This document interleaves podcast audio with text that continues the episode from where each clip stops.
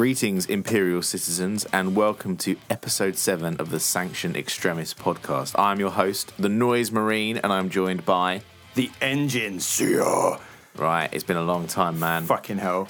Real life has got fully in the way. Yeah, I we- mean, I mean, the warp storms of life have got in the way. But That's- we're back. Yeah, that was that was some hiatus. Um, hi It wasn't a everyone. hiatus. We didn't say we're not going to do this. For Oh a no, while. we just sort of ended up not doing it, and then then Mark's turned up here today, and all of a sudden the headphone output just decided to fuck us around. Something to do with machine spirits, and Yeah. we have quashed them, and and we're here, and I hope you're having a nice morning or afternoon or evening wherever you are in the world. Yeah. So, what the fuck are we doing on episode seven, Mark? Well, we have got a buttload of news and shit to catch up on.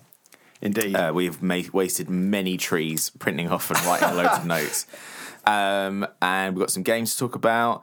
Uh, we've got some hobby to talk about. And we have got uh, our main focus, uh, which is going to be a lore focus. oh man, we're looking at the majesty, the pinnacle of Black Library writing, which is, well, anything by Aaron Dembski Bowden or Yes. Aaron Dembski Bowden, as I heard someone call him today. So I think I've been saying his surname wrong. Oh, well, fair enough. So yeah, Let's say it as many different ways as possible during this episode. But are we also going to talk about some other books we've listened to?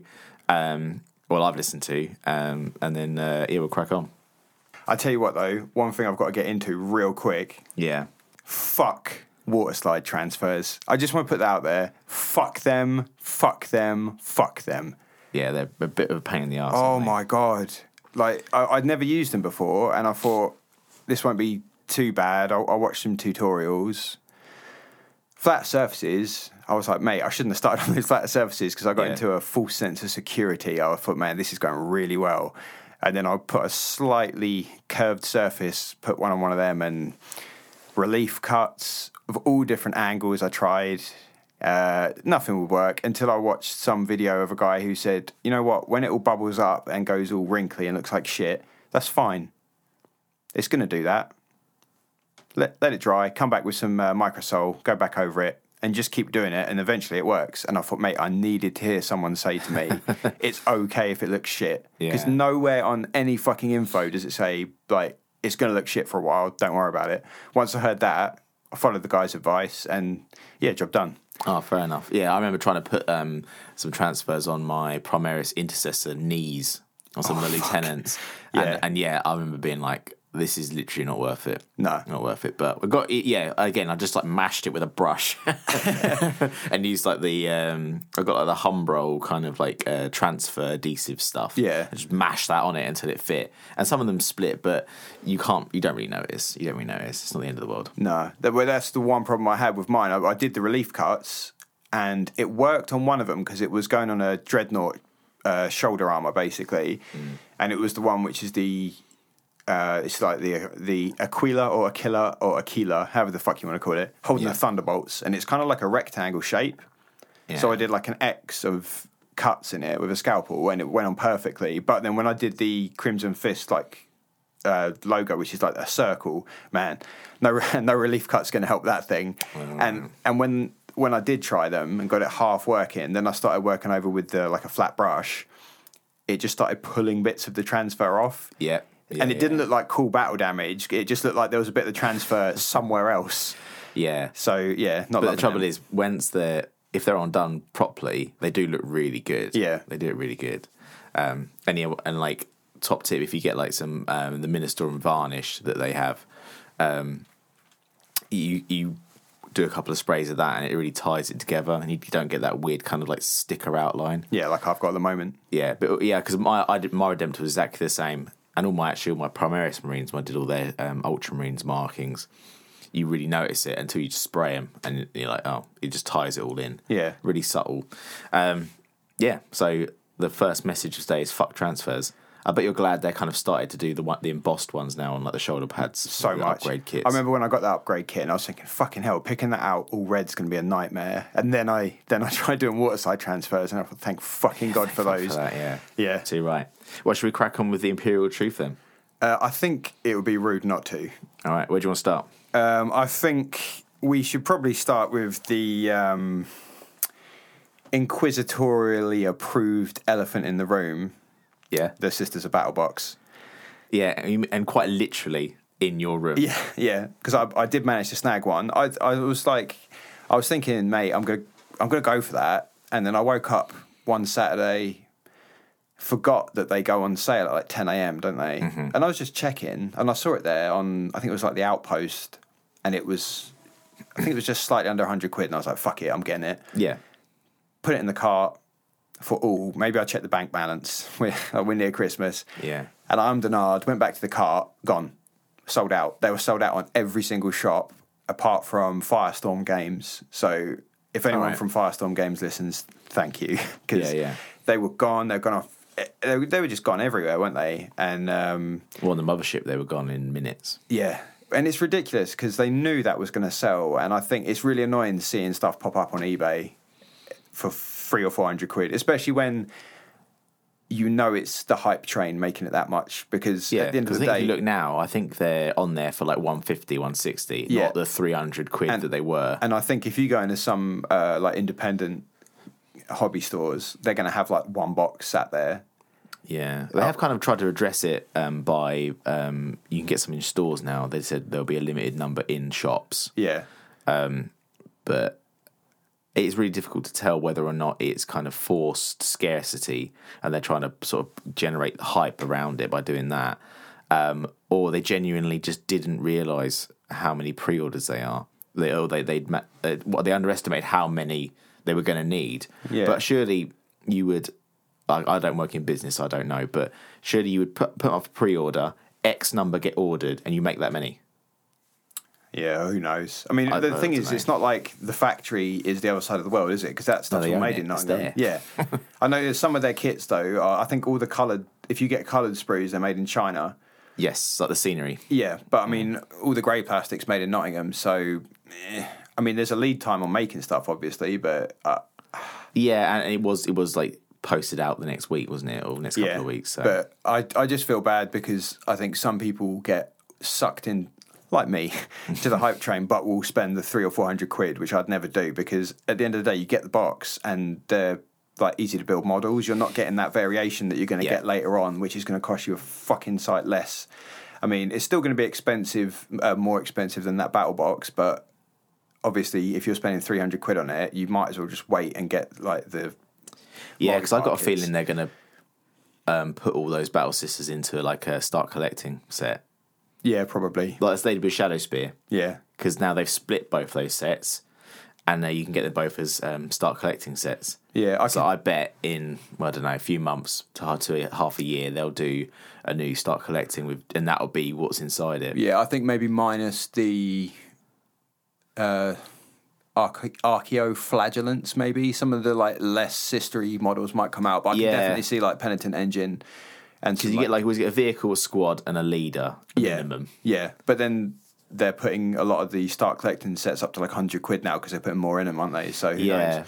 And it's interesting because the Shadow Spear, the Space Marine, Chaos Space Marine side of it, is they're they're doing all of that as a start collecting. Yeah. So you get the Marines, you get the, the Obliterators, you get the Possessed, you get the, the Venom Crawler, and the, the Dark, um, I can't remember his name now, the Sorcerer, basically. the guy that's holding fire and he's got a ram's face for a Yeah, the, well, the guy that's skull. definitely evil. Yeah, That guy. definitely. Definitely a bad guy. Um, that's all in a start collecting set. Yeah. But it's weird because they've done the Primaris side, the Vanguard side, which is everything you get in the set, but minus the Captain and Librarian. So you seem to get almost appear to get less in the um, the Space Marine side of things, but and, and like I don't know. And, and, when, and when Shadow Spear came, surely it was all on one big sprue. I can't really remember to be honest, but um, I don't know. I don't know. But um, so should we talk about the contents of the set? mate. I or do you want to talk about the uh, the releases, like just your general view of it? Yeah, man, I'm good to do that. I mean, overall, like obviously, like you said, I mean, we're, we're sat here with the box. Mark's had a look through the codex with the with the fancy cover that I'm really worried about getting my like oily fingerprints on. Yes. Um, but the, I think a lot of the just the models that aren't in that set, seeing them and and especially seeing what the old metal versions of them, like holy shit! I mean, a they needed an update, but b they do a real good job. Like the um, Yeah. is it? I don't know if you're meant to say Dialogus or Dialogus. the shouty one. Yeah, the shouty one. Yeah. Yeah, sisters. shouty. Oh fuck.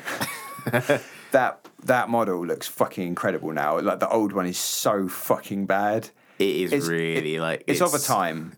Yeah. I think at the time it was probably still a bit shit. Yeah, yeah, it, yeah. It's shit. There's no beating around the bush. Um, but no, those yeah, tho- I really like those like the elite characters. So Yeah. like the, you get the medical one, the hospitaler, I think it's called the the the shouty dialogus one, and then the one holding the banner. Mate, and you get the do you mean the uh Imagifier or Imagifier? Yeah. The one the one with the fucking statue on a stick. Yeah, yeah, oh yeah. my god, that's my favourite one. And Because she's got like that cowl over her face, isn't Mate. she? So it, it just it looks so good and the thing I really like about it as a amateur painter is when you look at the Imagifier, because that's what I'm fucking pronouncing it Yeah, as, yeah. that statue on a stick is just begging for contrast. yes, yeah, Uh, there's a lot of stuff on the sisters, especially with all the black, where contrast might look a bit kind of um, uh, tide marky and stuff, but that that's just Mm. but to they're quite small models and they're quite well detailed, so you might get away with it. Yeah. I Yeah, think if you were really doing well like red, um, I think it would come out really well. Um, Yeah. And I'll go move. I'll go uh, when we get onto the hobby. I'll talk about of some of the contrast because I've had a proper go of them now. Yeah, Um, and there are some color schemes that are really going to like really warm to some contrast stuff. So, Indeed. um, yeah, the new the new stuff just looks awesome, and it's totally that bonkers 40k vibe. it, it's Like it's grimdark, isn't it? it's grim dark, um, and I, I love it. I love the the triumph of Saint Catherine, the big procession with Yes. the body. That's just as mad as I thought it was going to be. the the fucking floating pool pit with flamers on it. Mate, who doesn't need one of those? Who doesn't? The fucking like. I mean, the, I think it's a bit too far for me. But the fucking organ missile launcher with the uh, uh, fucking stained glass face. oh, mate. I know, but they look fucking cool, don't they? I don't know how you're going to paint the stained glass. It's uh, they're they're just so over over the top, but ne- you know it's not out of character. No, man. It, it, it's totally fits. But organ for a face, I mean, that's it's so good, isn't it? And it's so fucking bonkers. I just di- I really didn't see that coming. No. I didn't see that coming. no, at all. neither did I. But you get quite a lot in your um your starter set. It's kind of like you get like a, a beginner's army, don't you? You get like a five hundred. Yeah, it is really good because I know. And you get all the shit. You get you get the book, you get the cards. We'll move on to the miracle dice shortly. Oh, fucking We'll leave that to the end. Um, but you get your HQ, you get your canoness, don't you? Yeah. You get your troop choice, you get your battle sister squad. So that's your patrol. Yeah. They're your basic formation there. get your seraphim. You get your seraphim. So and then you get your repentia. Yep. Which I'm, Um, I'm really liking those models. I think we spoke about this on a previous episode, didn't we? Because they're like they're so much less like sexed up Yes. than the old ones. Yeah, and they're like they're quite they look they look like warriors, don't they? They're like, Yeah. quite well built. And I really like they look they look human. Um, as opposed to the other ones were all like lithe and nimbly bimbly. Yeah. it look really shit. And the penitent engine, which Oh mate. when you look at the uh, instructions, it actually looks fairly easy to build. Mm. There's not that many like different parts of it. Uh, I'm so into that model because the dude in the penitent engine, Yeah. he just looks in fucking agony. I love does, It. He's yeah. got that like shit going into his eyes, and he's just screaming. And I think, man, It's that's well grim dark. he's isn't it? having a good day. the penitent engine is lovely. Um, and I really like the Arco flagellants or flagellants. I'd say flagellants, but Yeah, I mean, flagellants. yeah. They're great. And they, they look like they I know it sounds really weird, but they've actually really nailed the running pose. yeah, yeah. They they look like have. they're really running. um, It's almost got. um I mean, I don't think it's intentional at all, but it kind of they they give me like a almost Silent Hill vibe. yes, yeah, yeah. and they just look kind of evil, even though they're meant to be the the, the good guys. But no, I'm, I'm I'm heavily into them. Mm. Yeah. And I was saying to you earlier, probably loads of you listening to this watched it be unboxed already. But you know when you get like a, a fucking army box or whatever, and you get the nice uh, like A4 print, or it might be bigger than A4. I don't know. I digress. Uh, it's always covered in fucking holes where the sprue goes through it. This one isn't an art print, so it doesn't really matter if Mm. that happens. But annoyingly, my one's in like fine condition. yeah, yeah, because obviously they've heard people say like, if you're going to print this amazing art to, purely just to defend the sprues from the books or Yeah. books from the sprues, whichever way around you want to think about it, um, you know, it'd be great if this art was intact. Now they've sort of said, well, we'll just make it boring, Yeah. so it doesn't matter. So, oh well. Um, And and how we got to get onto the miracle dice. Oh well, don't worry, I'm getting there. So you get the book as well, and you get the the cards and the stratagem and stuff. So you're pretty much set for like once it's built and painted or built, whatever. You can just like play a game straight away. Yeah, the only thing you don't get is whippy stick. you, you don't get whippy sticks, whippy sticks at all anymore, and that's a huge marketing error, I think, by Games Workshop. Well, you get the, the ruler stick, don't you? I suppose. yeah, but you can't hurt anyone with that. and they don't bend around corners. no. I love whippy stick, but the piece de resistance is obviously the twelve miracle dice. Do Fucking hell! I can't believe when I read about this. I thought, is there something like because when they advertised this product, they said about the miracle dice and said more on that later, and I'm thinking like, are these like weighted or is, is there some kind of like fancy thing? Why aren't these just dice? Um, and like I'm looking at it, and it actually says when you look at this online or if you look at the box, if you see it in a shop, it lists the contents, and it says white dice with black pips, and I'm like, you how That's can dice. You, how, That's what they're meant to look how like. can you talk up dice? It's just it's just dice. You get dice, and uh, cheap plastic dice. Yeah. What what I don't understand why it's it's talked up at all. No, and it seems really odd to like in a, an army set to have dice at all. Like you get them in starter sets because you assume people are starting. Yeah, Um, have dice, and I think it's a miracle they have had more complaints about it. to be honest. Um, speaking of complaints, though, um, did you see the misprint on the back? no. The uh, Canoness that's advertised on the picture on the back Oh, it's not the one you get. It's not the one you get. No. Yeah, I and I saw a few people on YouTube. I say few. It's just one person I saw on YouTube saying, "Oh, this is I'm going to complain about this, and they should refund everyone or get send you out the proper one." And I thought, no, they're just going to say, "Sorry, we made a mistake." Like we're not, you're not entitled to another free Canoness miniature. It's not like you've not got one. no. just because you've not got the easy to build. Like companies aren't beholden.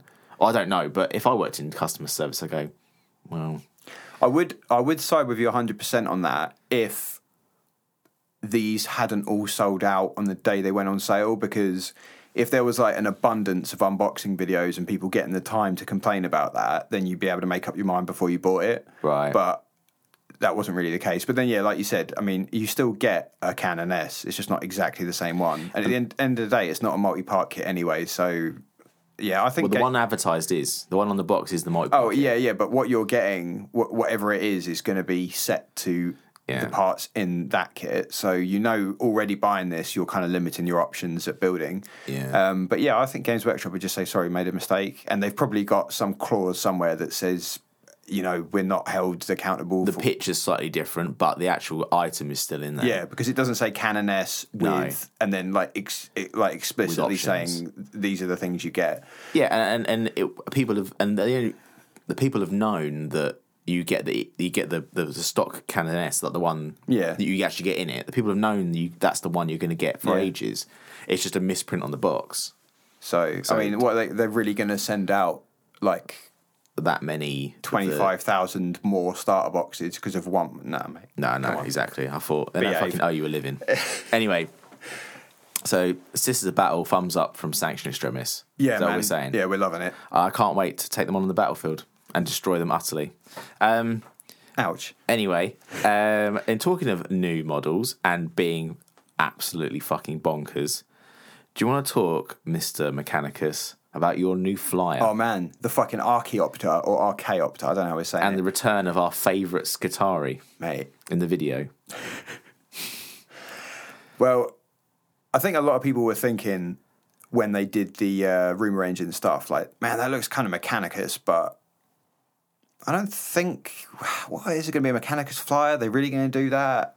And yeah, yeah, they did. And I think it looks fucking awesome. There's been so many people fucking moaning about that, saying like, "Oh, well, I don't know about the wings because they just burn if it flew over any fire or anything." I'm like, hang on. So we're in like, like M41, and wings have to be made out of canvas. Like, Yeah. you know, it's, it could be. It would be some kind of like impenetrable fucking material. Like, I don't get how they can be totally fine with um, like Space Marine armor is, you know, like it's basically indestructible most of the time. But something from the Mechanicus who make that armor, they what they can't make wings that are like bulletproof or fireproof. Fuck off. Yeah, I, I love it, man. I love the fact that it potentially can walk. I'm not sure on that yet, but people are saying with those legs that it might be able to come down and actually move around, which would be fucking cool. But that's Yeah. just wild speculation. Yeah. Um, and man, I mean, when I look at it, fucking stubbing heavy, flying fast. What more do you want? You got them fucking like guns all over the shop, Yep. bombs on the back. Yeah. so I can do bombing runs. Exactly. And I, I just think it looks awesome. The only thing I'm worried about is getting something with the. I think we mentioned this before. When you get uh, any sort of aircraft, they have that like clear plastic shell for the cockpit.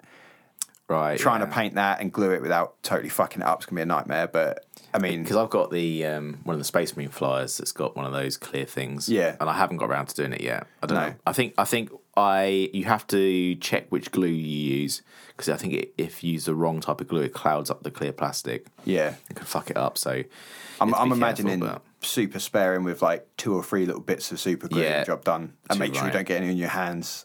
Well, my question to you though is, are you going to get one when it comes out? no, Oh, I've got too much shit. Oh no, I, I want to get one eventually. Because Oh, I, okay. 'cause I haven't got a flyer, and I'd love one. And I think it, it looks bonkers, like AdMech stuff should do, in my opinion. because you haven't got the tank yet, have you? The Scorpius Um, No, disintegrator. No, I haven't. Because I've just got too much shit to build. Yeah, fair um, enough. But no, I, I do plan on getting one of each of those. I've see. seen. I'd, if I was good enough with magnets, I'd love to get the Scorpius and be able to make the two variants of it that people are doing with magnets. But I mean, realistically, is that ever going to happen? No. No. I just I have to buy two of them. Well, as long as you're planning at some point to get them. Yeah, man. The, the flyer just looks so fucking cool, doesn't it? Yeah, yeah. But then people are saying like, oh, AdMech used to be like it used to really make sense, and now they've got a you know some like flying machine from the 1920s apparently. And But it's called an Archaeocopter. Ah, mate, I know, but they're they're moaning like, oh, that's like like it's some like Da Vinci thing, and like, oh, they should be more like stuff should be improved vastly in in like the year M41. But I'm thinking, well, not really, because like inventing stuff's kind of banned. Yeah, and I, and I just think surely, like of all the races, you want it to the Mechanicum to be bonkers and be a bit mad, and Yeah. like and surprise you. Because every time I've seen a new vehicle from them, I go, I did not expect that. No, like people are saying, oh, well, they shouldn't have a hovercraft. Why not? Yeah, why not? Why the fuck not? Literally, why not? Yeah, so no, I'm, I'm really into that, and I, I really like the idea of being able to do bombing runs. That's cool, innit? Because just I don't really know how it's going to work, but I really enjoyed when we uh, used to play Flames of War. Was it Flames of War when you could have like uh, a bomber or something come through, or Yeah, yeah, yeah. or something do a strafing run. Uh, And that kind of shit. That, that was really awesome, especially when it was like, oh, if you rolled wrong, you shot all your own guys. Oh, eh, that, that you're thinking of uh, bolt action. Bolt action, sorry. Yeah, but you- in Flames of War, you do get um, aircraft attacks as well. yeah. Um, yeah. So thumbs up from us about the Admech Flyer. Yeah, I'm loving it, man. Um, you've got a new Chaos Sorcerer. Yeah. Oh, hang on, have I missed this? Um, he kind of came out with the Psychic Awakening. Oh mate, I haven't been paying any attention to the Psychic Awakening, which I really should be because I'm seeing Black Templars and Sisters, but Yeah, man. Um, well, yeah, they got a new Chaos Space Marine Sorcerer, updated plastic kit. It looks pretty good. yeah. What I'm we, gonna, I'm gonna get one. mate, what we're gonna do? We're gonna pause it so I can look at this real quick. Okay. Yeah, well, we're back, and it turns out I had seen that guy, and I totally forgot about him. But yeah, no, I really like that. I think it's a fucking badass sculpt. He looks fucking evil as well, which I'm really into. Yeah. Um, and I wish he had a helmeted head though. oh, does he not come with one? Uh, not as far as I'm aware. Oh, sad times. Yeah, I think that was one of my gripes with uh, the Tor Garadon model because he looks fucking awesome with a helmet, but he don't come with one. You got to have like Mister like Chin of Doom or nothing. I've seen people use the Calgar head for him. Yeah? and it's with the laurels, and that's pretty good. yeah, I've seen some really good conversions of him. But why would you not want the chin? I don't know because just because the helmet looks so fucking good. Yeah, yeah. But yeah, it is a nice chin. Yeah, I'll give him that.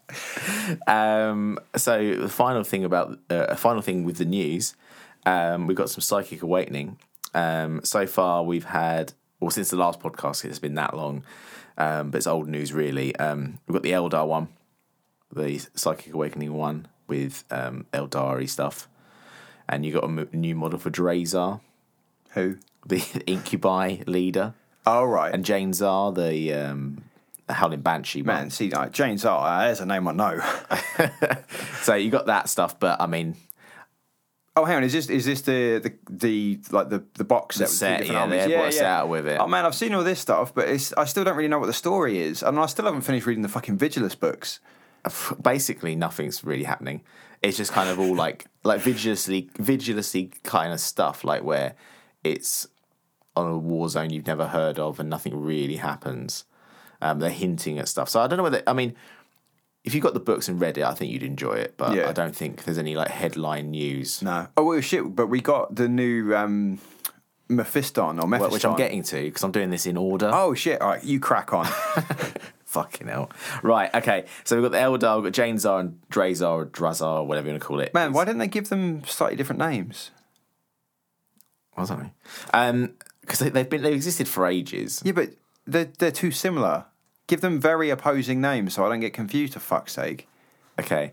Um, but it does the and you got the new Incubi plastic set, and that kind of really prompted me to like start making up armies on Battlescribe, and and my my ventures into contrast have made me go right. I'm yeah. not because I was tossing between Genestealer Cults and uh, Dark Eldar as my next army, but I think I'm going Dark Eldar. Yeah, I think the problem with Genestealer Cults is although they're going to look good with contrast on, you've still got a hell of a lot of detailing to do. Yeah, and there's fuckloads of them. Yeah. Whereas a Dark Eldar will be slightly cheaper Yeah. to get overall because there's not so many models. But And you, you love how evil they are, don't you? yeah. And oh man, is Who loves it? Who doesn't like a bit of flaying? well, I mean, obviously not the Dark Elder. No, they fucking love it. love it. That's their jam. Have you got one of those things where you've gone on Element Games and you've put all the stuff in a basket and gone, hmm, I haven't done that with this, but I have done that before. yeah, Um, so after the Eldar one, we had Chaos and Marines, indeed. which was the Black Templar stuff. Um, and you got all of the little uh, the legion, little legions. All the legions got um, some new rules. So World Eaters, Night Lords, all that stuff. They got um, some extra rules and stuff, but nothing like groundbreakingly bonkers. No. And and as a Black Legion player, I didn't get anything really. Oh, so I wasn't really that a bit shit. interested. Uh, but if I mean, if I collected World Eaters or Word Bearers, then I'd probably be a bit more excited about it. But Yeah. Whatever. Um, I don't know. The Word Bearers are sort of prominent lore wise within this um, um, book. Um, and I think Valrak did a, a reading recently, summing up the, Oh, okay. the plot of the that Psychic Awakening book. Yeah. um, it's quite cool. So the story is actually good, but I'd rather someone just tell me what happens as opposed to I'm not going to buy it and read it. No, I'm, I'm finding it really hard to read at the moment. Like, Right. I've got the little novellas, I've got fucking one of those Inferno books, and I, I just find, I don't know if it's the last 10 years of me just looking at fucking stuff on a phone, but to be actually able to sit and engage with a book for hours on end, I'm finding it fucking difficult to do now. I'm worried like my brain's been rewired or something from all the fucking digital stuff. It wouldn't. It wouldn't surprise me, man. Um, it wouldn't surprise me because you don't, you don't you engage in like text very often. Like No, and I and I find I have to read things and then go. I haven't fucking read that and go back and do it Yeah, again. yeah, totally. Like that, um, like that Thousand Suns book I got. Yep. And I said to you, oh, it's a bit of a slow burn, even though I did like twenty pages. I, I haven't gone back to it. I just I can't. I just don't have time to read. The thing is, like audiobooks, I've got like half hour drive to work and back. Mate, I'm slamming like an hour of that a day. Plus, when I'm going to sleep, I whack on some YouTube stuff and like just consume some lore. But hmm. to actually sit and read a book, I mean, it's really hard to do if like I'm sat downstairs next to my wife and she's watching like Will and Grace or something or Friends, and I'm like trying to be grimdark, and there's people like with canned laughter in the background. It's just not right. Yeah, I have to, and I've always been the same. I don't think it's a modern thing, like anything to do with phones, but I've always had to have silence when I read Yeah, to like really concentrate. yeah. Your So brain needs to be able to on. process, and Yeah. and you need to be able to like imagine stuff, don't you? So, I mean, fucking hell, digress, Jackson. Yeah. Um, just to fi- sum up, then we the next one we've got coming up is um, Blood Angels and Tyranids. Yes. uh, the Blood of Baal, and where we have got, as you alluded to earlier, new Mephiston. Yeah, who, which I really like. I don't know why people are moaning about that model. I think it's Oh, it's awesome. great. People are like, I think the pose where he's holding the plasma pistol out. Yeah. People are saying, "Oh, it's not dynamic enough" and stuff. I'm like, okay, but I think both poses look good, and I think they're, they it's it's taken off an old image of him from Yeah. like second edition. the only thing I well, it's not even a gripe, but the only thing I sort of thought was the pose where he's wiping blood from his mouth. The first time I saw it, I thought he was wiping his nose on his sleeve. yeah, yeah, yeah. but I mean, uh, it's still a cool pose. He Oh, just looks like he's got a bit of a runny nose. You know? And he doesn't look like Primaris. I know he's he is Primaris now, but he just looks bigger. yeah, Do you know what I mean? His arm his armor's quite unique, so he sort of still looks unique. He's just like a bigger Mephiston, and that old model was pretty old. yeah. Um, It's so- interesting as well looking at the. I mean, I guess it's the heavy metal team that did the paint job, but when Mm. you look at the mini up close, um, his cape, you can sort of see. It looks like in the bottom corner of his cape, it's part transfer and part freehand. I'm not sure whether it is or it's all transfer, but it just looks very nicely done, like the detail of it, and and which really really pleased me. You can see some slight brush strokes in the cape. I was like, yes, heavy metal team make brushstrokes as well. Come on, I'm not failing miserably. Uh, well, I am because I couldn't do that, but. I I think it's a great model, and people are moaning about it, they're probably not even Blood Angels players. I reckon people just like to moan about Games Workshop stuff all the time. People do, man. Yeah. People are just cunts and they just want to fucking moan about everything. Can't just be happy that the new stuff's coming out. Yeah. And we're not waiting a year for anything new to come out. Yeah, exactly. So yeah, we, we live in a golden age of stuff coming out, Plastic and empty bank balances. Yeah. Um, is right. that is that about it for the Imperial Truth? That's the imperial truth wrapped up, man. I mean, the only other news I've got is I went to the store birthday local to us, and um, you know, did the whole armies on parade thing. Saw some cool stuff. Yep. Uh, it was also really nice to see people who obviously weren't at the same level as some of the people that were obviously going to get places, um, but they put a load of effort in, and it was nice that everyone had the exact same kind of. Uh, well, I say space, I guess, to display stuff, but I mean, everyone seemed to be treated equally. It wasn't just like the amateur stuff was put in a corner. Yeah, yeah, yeah. It was, It was, was given out. equal treatment. Yeah, and yeah, man, I was really impressed with everything I saw, especially when this one guy walks in, right, with a t-shirt on, bearing his forearm, which had this huge. It was only black; it wasn't in color, but this huge imperial fist tattoo. It was fucking massive. It was like his whole forearm, and it's got the imperial fist logo, and it just said underneath "Imperial Fists" in great big letters. And I'm like, man, that looks so fucking cool. Wow. it's like he's really committed. He fucking loves it. Like fucking fair play to you, sir. I was well into that. yeah. Unless I thought, man, what happens if a couple of years from now, some of the you know the potential Primaris start fighting with the regular Marines? What if the Imperial fists suddenly turn to chaos? I'm not saying it'd ever happen, but if that happened and you got it on your arm, you'd be like, oh man, Um, I don't suppose he thought about that when he got the tattoo. yeah, probably not. There's probably other questions to be raised about the tattoo, other than what if the chapter turns heretic. Other than, you know, other questions like, how are you going to explain that to everybody who sees it? Oh man, go, well, have you ever heard of Warhammer? uh, Ten minutes later, do you know what I mean? Yeah. So when have you booked your Crimson Fist tattoo to be done I'm, then? I'm not getting one. On your face. Oh god. All right. Right, so Let's that- wrap this section up and yeah. go on to the next one. Yeah, I think we'll have a real quick break and then we, we're going to jump in because last time we didn't do any kind of stuff we've been hobbying about, but I think it's been about two months now. I think the last episode came out late September. So Yeah. There's been some stuff that's happened that we thought we'd sort of get into, especially because I haven't really talked to you about it enough. Sweet. Um, so yeah, we'll uh, see you after the break.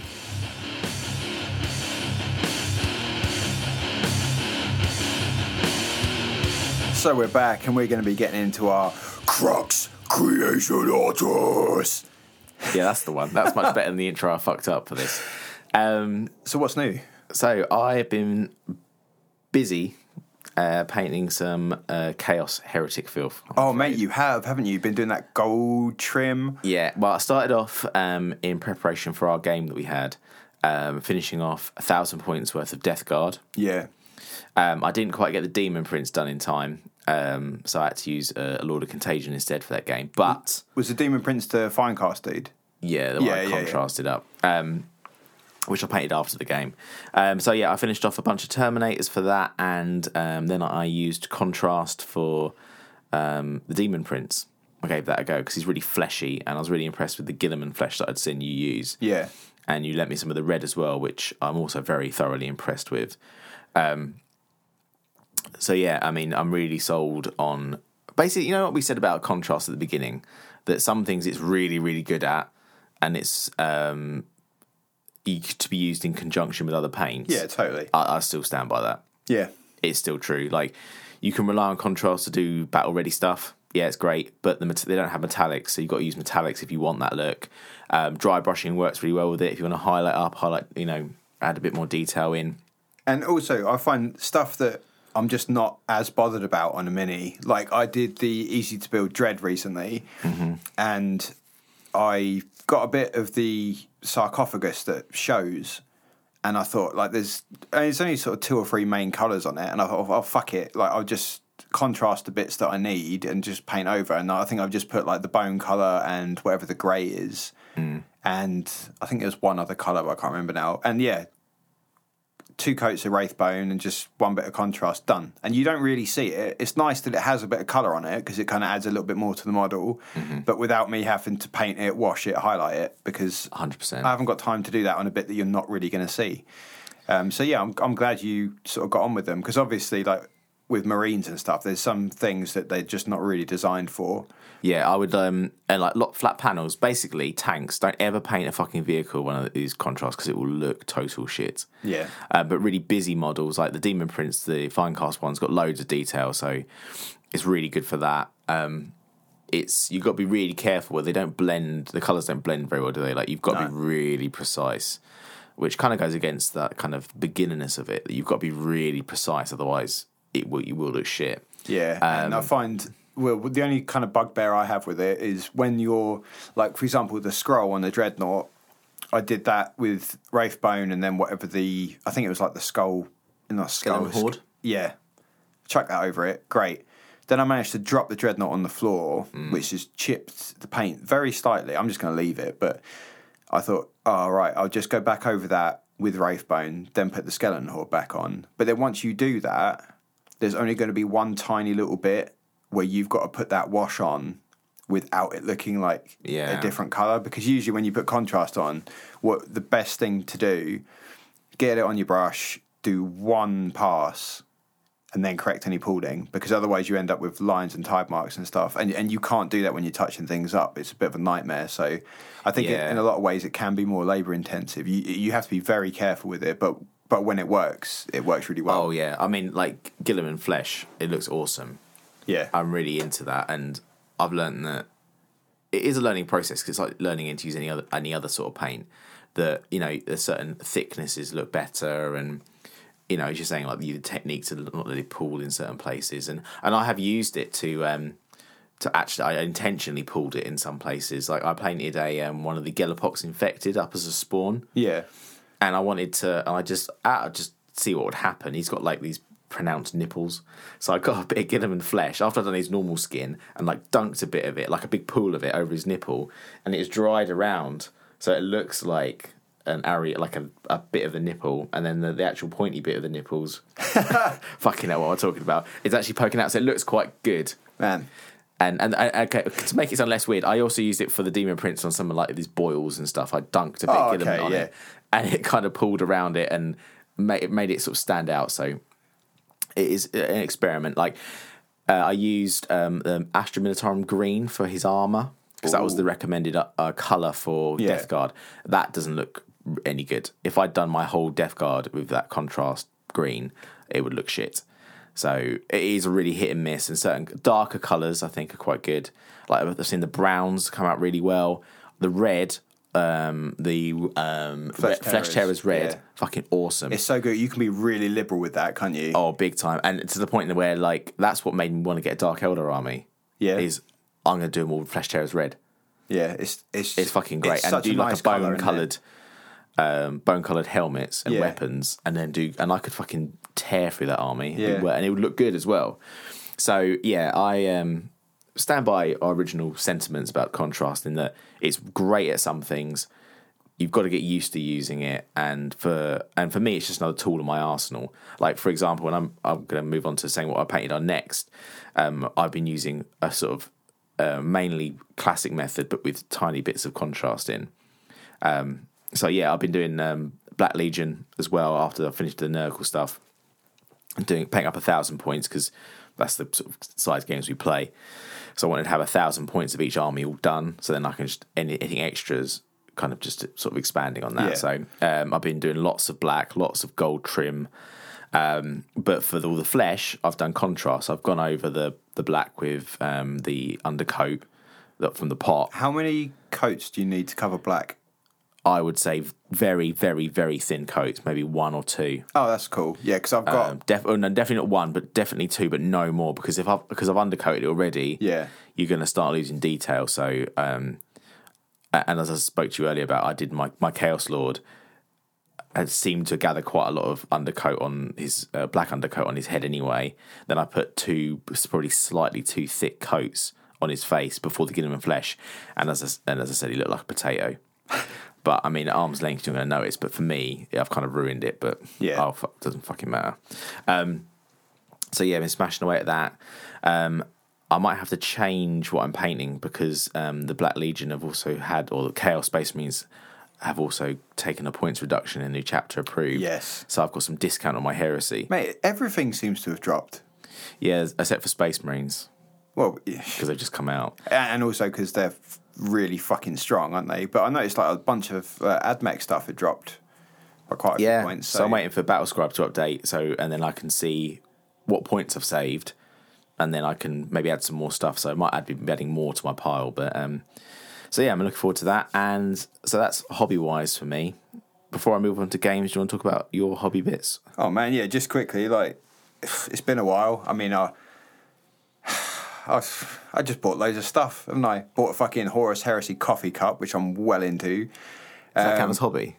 oh, it's got Horus Heresy written on it. Man. yeah. Yeah, so I, basically, I went in to get like a paint, and I came out with a box of Centurions and a fancy coffee cup, which was great.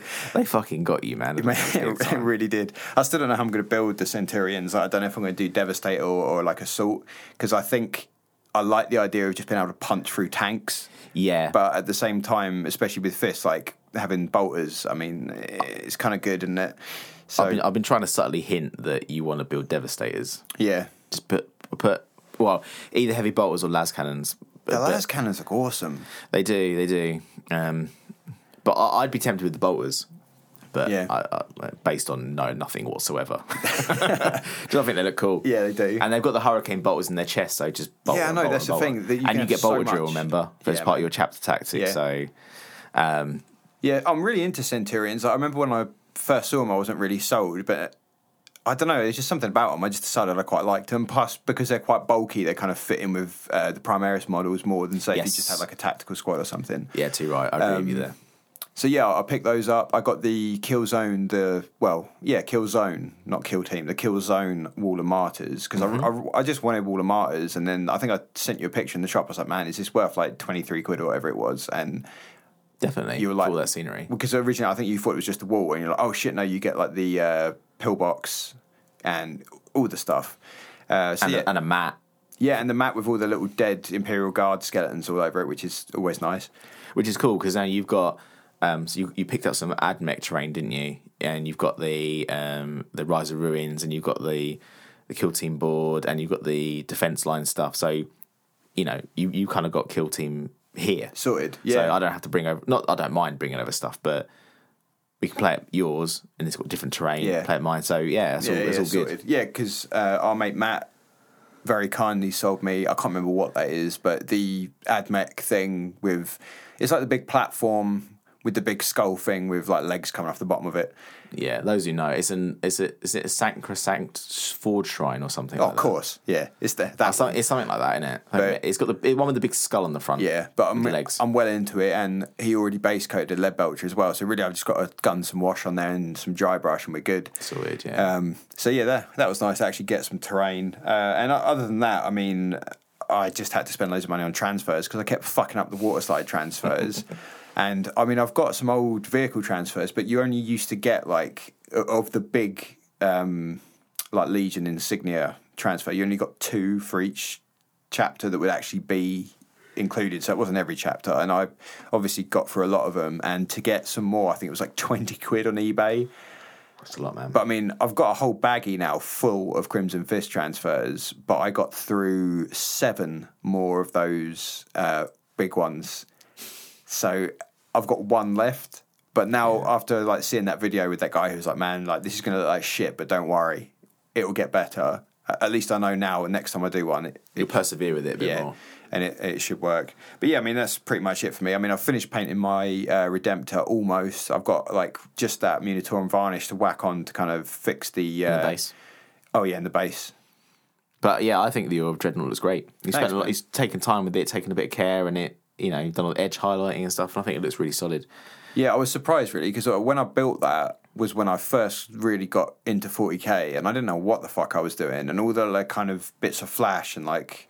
You were really worried about it, like, oh, I fucked it up. I did- this, yeah, that, and the I- other. the And I remember saying to you, don't worry, once you painted it, you Yeah, won't you- you notice. won't notice. And it's, and, well, was I right? Yeah, Yeah. because the thing was, when when I built it, I didn't have a scalpel or a blade, so I took all the bits of like excess flash and sprue off with the mold line remover. so I really man. fucking gouged it to bits. Um, and then when I spray painted it, I think I had gloves on, but I picked it up when it was still wet at the base. So the base has got a very big thumbprint on it. Yeah. And then I dropped it when I was painting it, and oh, so many things went wrong. But yeah, at the end of the day, it's actually turned out all right. Despite all the abuse yeah. you put on it, it's uh, it's survived. Yeah.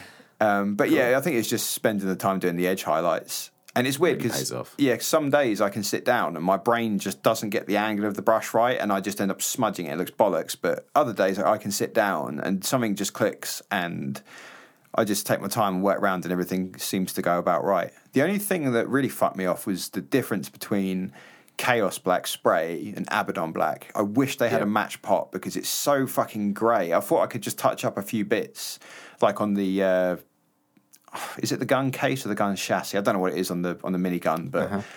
I went to just touch up a few little bits with some Chaos Black, uh, Chaos Black, Abaddon Black, Mm. and I was like, oh fuck, it's grey, like in comparison. So then I had to do the entire like all the black on the model that I had to do any touch ups on. I just had to redo in Abaddon Black, which really it just took a long time. I'm like, oh, I can't be dealing with this. I found that with the um, the way I've been painting my Black Legion Yeah, because you um, obviously undercoat them um, Chaos Black, and then you do all the gold and stuff, and then you do a wash over it, and then you tidy up up at the end basically. Yeah.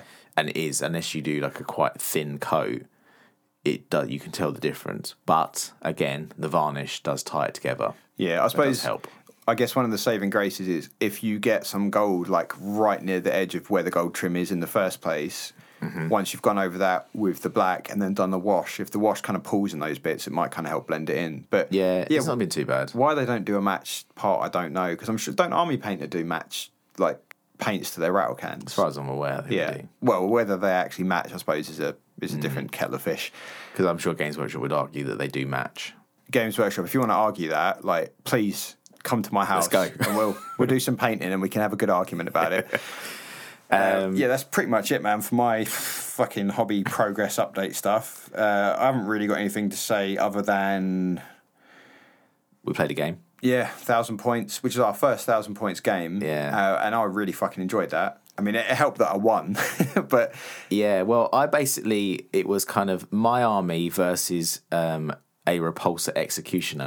yeah, it that's was. that's how I see it. Yeah, it was pretty much. I think what was it? I had like that and the aggressors, some hellblasters and intercessors, and then You had the eliminators, you had the the psyker, yeah, well, it was the Shadow Spear Shadow Spear psyker, and you had the librarian, yeah. lieutenant, and you had the captain. Yeah, but I mean, the repulsor was just like, how many fucking guns does that have on it? Oh mate, Jesus Christ! Yeah, it was it was obscene. It It wasn't it? was fucking obscene. we- and you're using the new um, uh, doctrines as well. Yeah, and we we both had a tank, and like you'd put your plague burst crawler at the back because you're like, mate, I'm just gonna fucking mortar the fuck out of you guys and be out of uh, be out of uh, range. But no, not not with the repulsor executioner.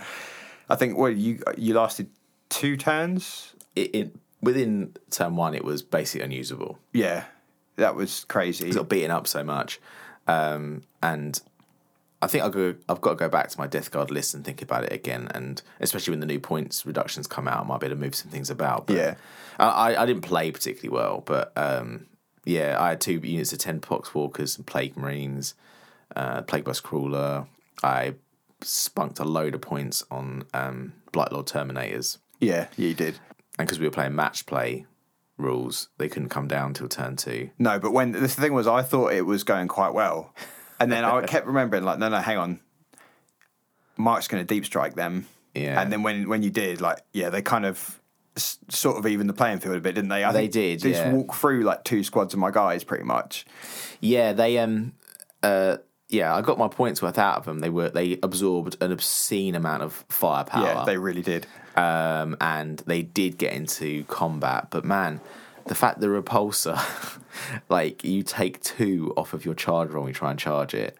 Yeah, So uh, you've got to roll a nine inch charge if because they deep strike you deep deep strike a certain distance away, don't you? So you're adding two to that and it's just like oh it just makes it obscene. Oh fuck! And just while we're on it, what the fuck was it? My uh, lieutenant.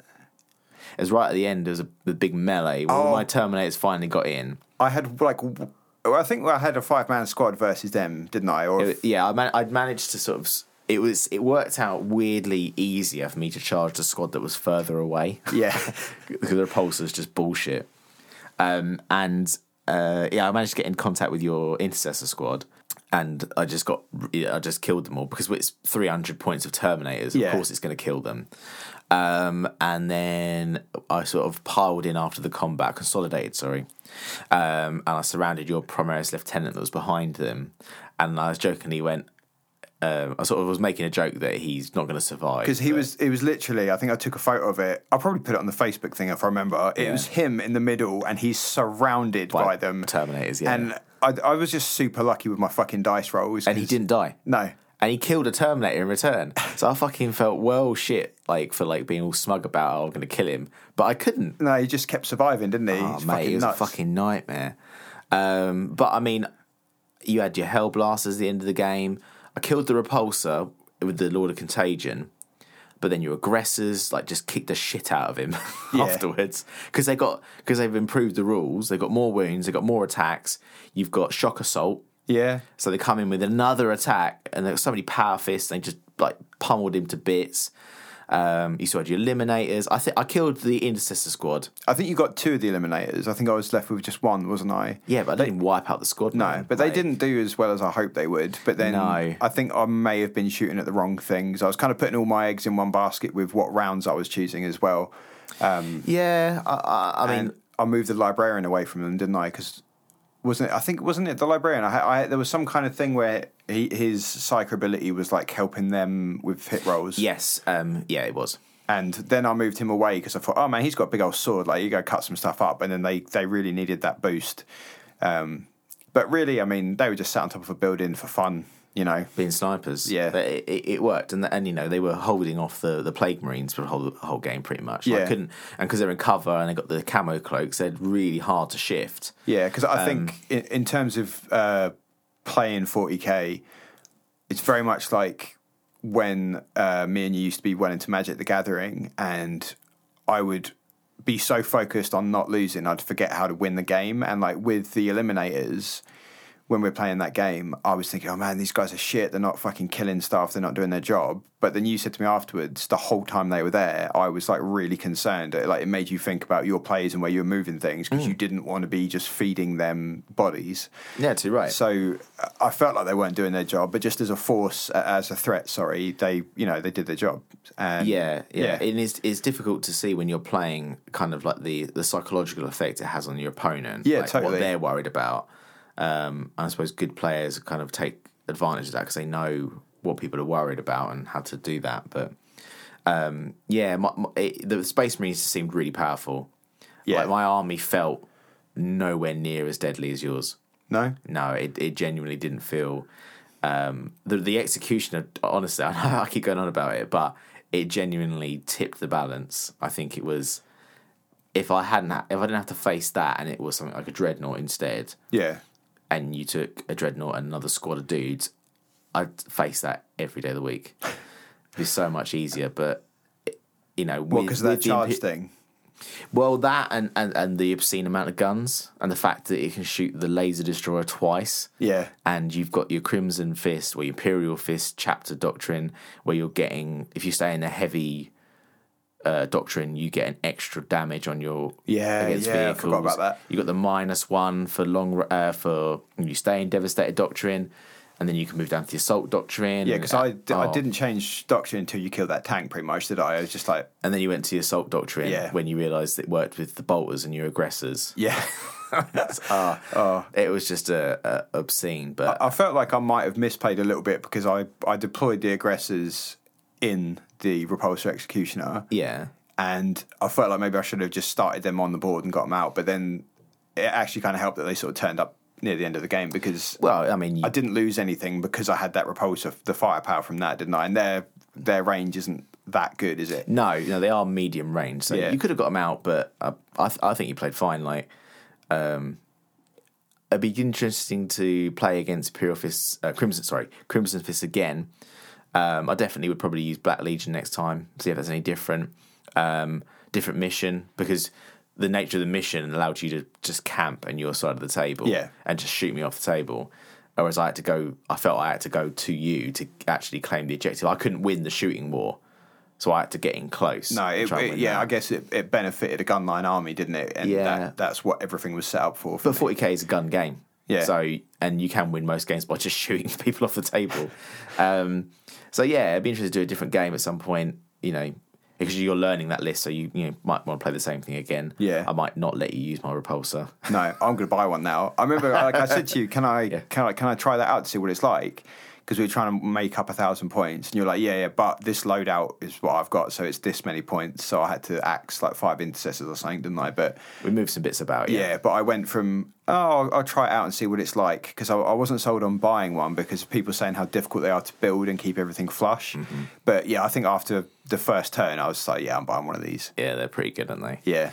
Um, So, So, you, yeah. you want to wrap this bit up, and then we'll, yeah, I think we'll wrap this bit up, and we'll jump into the lifting of the veil because we've right. got go for it. two months worth of lore we've consumed. Uh, so we'll have a quick break, and then we'll be right back at. Oh, fucking hell, I don't know. Hey! Behold, we have returned to lift the veil.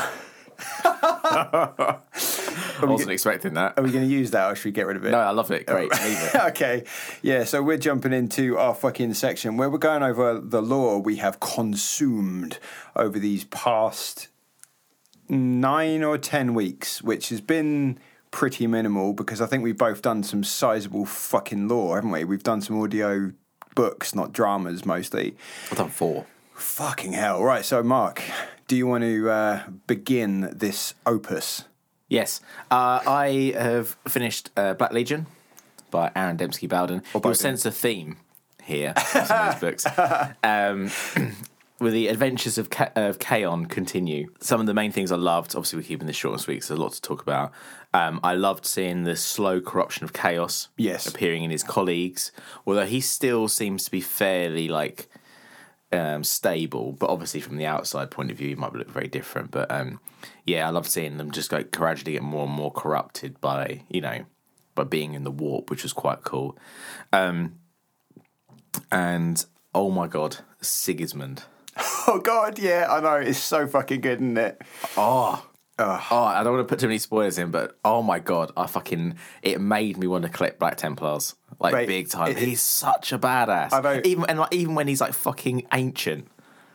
Oh mate, he's so good. When they and that scene where they they first come into contact with him and he's just sitting on that throne. Mate, I know it's it's the thing is I- I'm probably gonna get this quote wrong, but it's when um, is it he first meets Abaddon Yeah, when they they communicate over and, the and, and it's like uh, it's like the first thing he says Abaddon says to Sigismund is only you Sigismund would pursue a grudge to the very depths of hell or something. I'm like, oh, it's so fucking good. It is so good, and uh, yeah, I loved it. Um, so yeah, I've been smashing a bit of that. I loved it as always. Um, I think it's going to be a trilogy, isn't it? Yeah. I yeah, we, wait. we got one more. Because I remember finishing that and thinking, what? That's the end. Yeah. Like, I need more. But yeah, we're going to get another book. So, I've also been um, consuming uh, a bit of Spear of the Emperor. yeah. The Emperor's Spears. I can't remember how to say it. No, it's Spirit of the Emperor, which is Um, by. Aaron Dembski Bowden. Oh, fuck. Um, and this is a, a loyalist focused one. Um, although it's still suitably grimdark. Yes. Um, and it's told from the viewpoint um, of a chapter servant, um, or kind of one of these uh, these chap- Acolytes? Not allies. They're like um, there's not servitors. So basically, like a serf. a chapter serf, Yeah. basically, right? And she's called Anurada, and uh, they're quite like they're fully armed and stuff as well. They're not like just like they don't just put the armor on, but they like go into battle with them as well. Oh, shit. Um, and she is with uh, a mentor legion uh, marine called um, Amadeus Incarius. Not related to the composer in any way. Oh, God. Um, and he's like a by the book kind of like proper proper space marine, right? And their mission is to go across the Great Rift to the Dark Imperium, um, to meet up to with these uh, three chapters that are defending this uh, group of um, worlds called Elara's Veil. And the first contact they have is with the Emperor's Spears, who are this kind of They're ultramarine descended, codex compliant, relatively, um, mostly Primaris, um, but they've got this real barbaric Celtish feel. Yeah. Like they don't have uh, librarians and chap- and chaplains. They're kind of druids. So Fuck, man, I'm really sold on this now because the thing was, as, as an audiobook, I I got it, but I just couldn't get on with um, the, lady doing the narration. But I, now I'll fully, I'll just put the time in. well, the the the Anurada, the woman, is told from her perspective. Yeah. So it's her telling the story. yeah, um, and they meet the uh, Emperor Spears.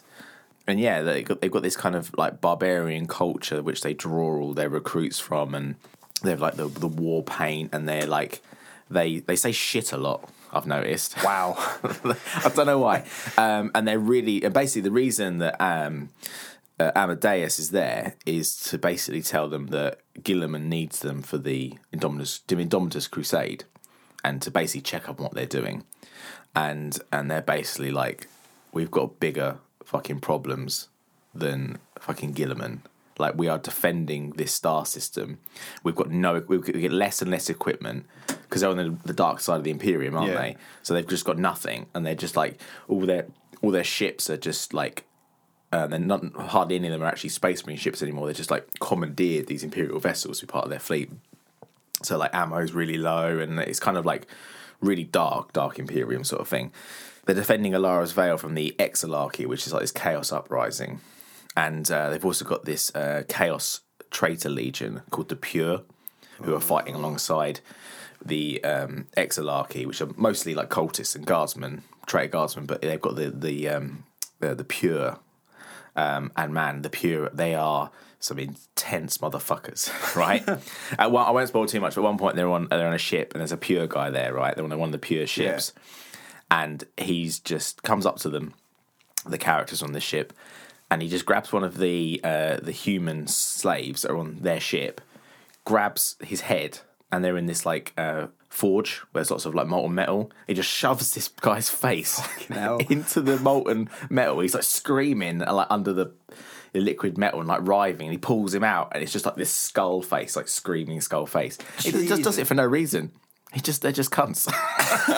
um, but like really, like really, like proper, proper bad guy, bad guy yeah, the pure are and um and they've kind of got this and the emperor spears have kind of got this like stark secret that a lot of their origin some of their primaris come out really deformed they've got this uh, like a, like a there's like a taint in the gene seed almost um and it's kind of like hush hushed really um but obviously the, the novel goes into a bit more detail um initially, the first sort of third of it, I was like, oh, you know, just getting a bit of backstory in the Emperor's Spears, blah, blah, blah, blah. But I mean, if you like plot twists, oh man, get stuck in. And if, and all I would say is don't get attached to anyone.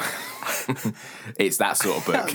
no, no spoilers, but Yeah, hey, or if you're attached to the their body parts, don't don't don't. Oh, God. yeah, brace yourself. Man, I'm really, I'm really intrigued into this now because I knew what, the thing was I, I got it as an Audible credit, and I only Yeah. Had one Audible credit that month, um, and I was a bit like, oh, I'm just not getting on with this, but I'm really going to pursue that now because Yeah, it's like it's kind of a bit like um, how we both felt at the beginning of Black uh, Black Legion on uh, Talon of Horus, where it kind of bimbles about for a bit, and you're like, oh, well, what's going to happen? Yeah. and when when shit kicks off, I mean, it kicks off, and you're like, how the fuck are they going to get out of this? yeah.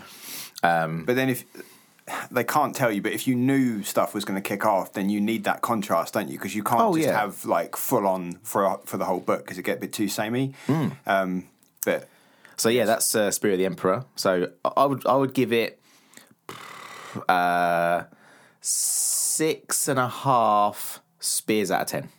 that's pretty good, man. Yeah, pretty good. Um, and then what, what I've recently started listening to, but haven't finished yet, I've gone back to that warm, homely feeling of Inquisitor Eisenhorn. Yeah. And I've gone back to, uh, not back to, but the uh, the Magos book that's come out very recently, which at the moment is a collection of short stories.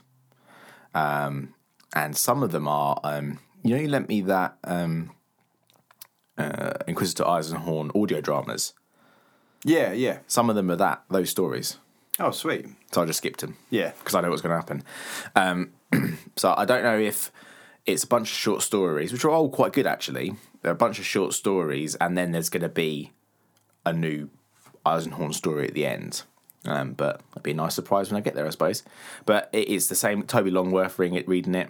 It's just really nice to listen to. As I said, he's Eisenhorn to me. Yeah, he's a good lad. Um, so next episode, I'll give you a lowdown on that because I would have finished it by then.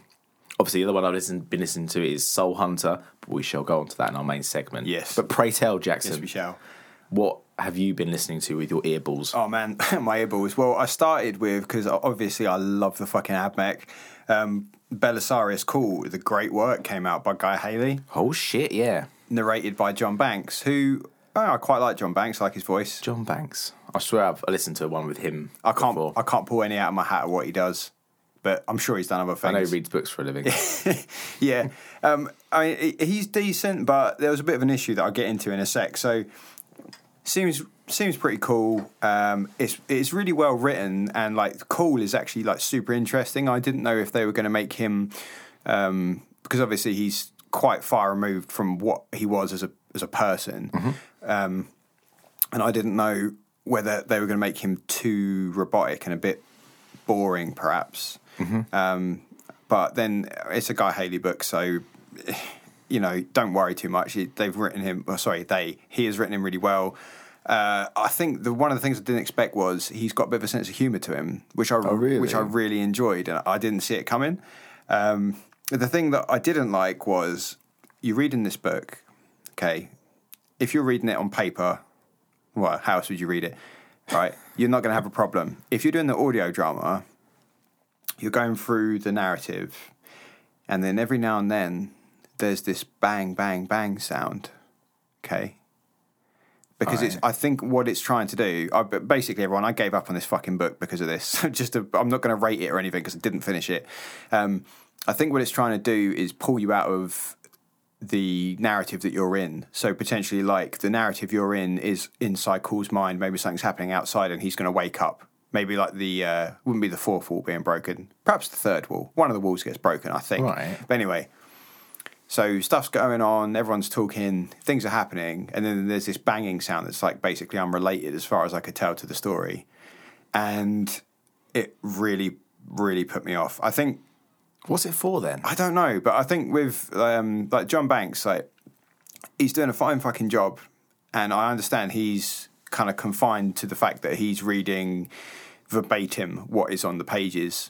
So when it says potentially in the book, bang, bang, bang in capital letters, he has to read it. But I mean, he doesn't say it like quietly. He really he's quite noisy. he's quite loud, and it really throws you off. Like I'm sitting there trying to paint. Oh, so you're saying he reads bang, bang, bang? Yeah, the words. So it's actually, on the page, it's got that. Well, I guess it must do. I imagined you saying just like it has like three explosions. No, no, he's he's saying the word bang, right? And it is the most off-putting thing I've ever experienced in an audiobook. I know Mark's pulling a face of bemusement, bewilderment. I don't know. You, you complete perplexity. thank you. I know, I know, and I fucking I wrote about this on Instagram, and I know uh, Matt uh, Matt Powell on Instagram was just like he was doing the book at the same time as me. He's like, yeah, this is a bit shit, and that.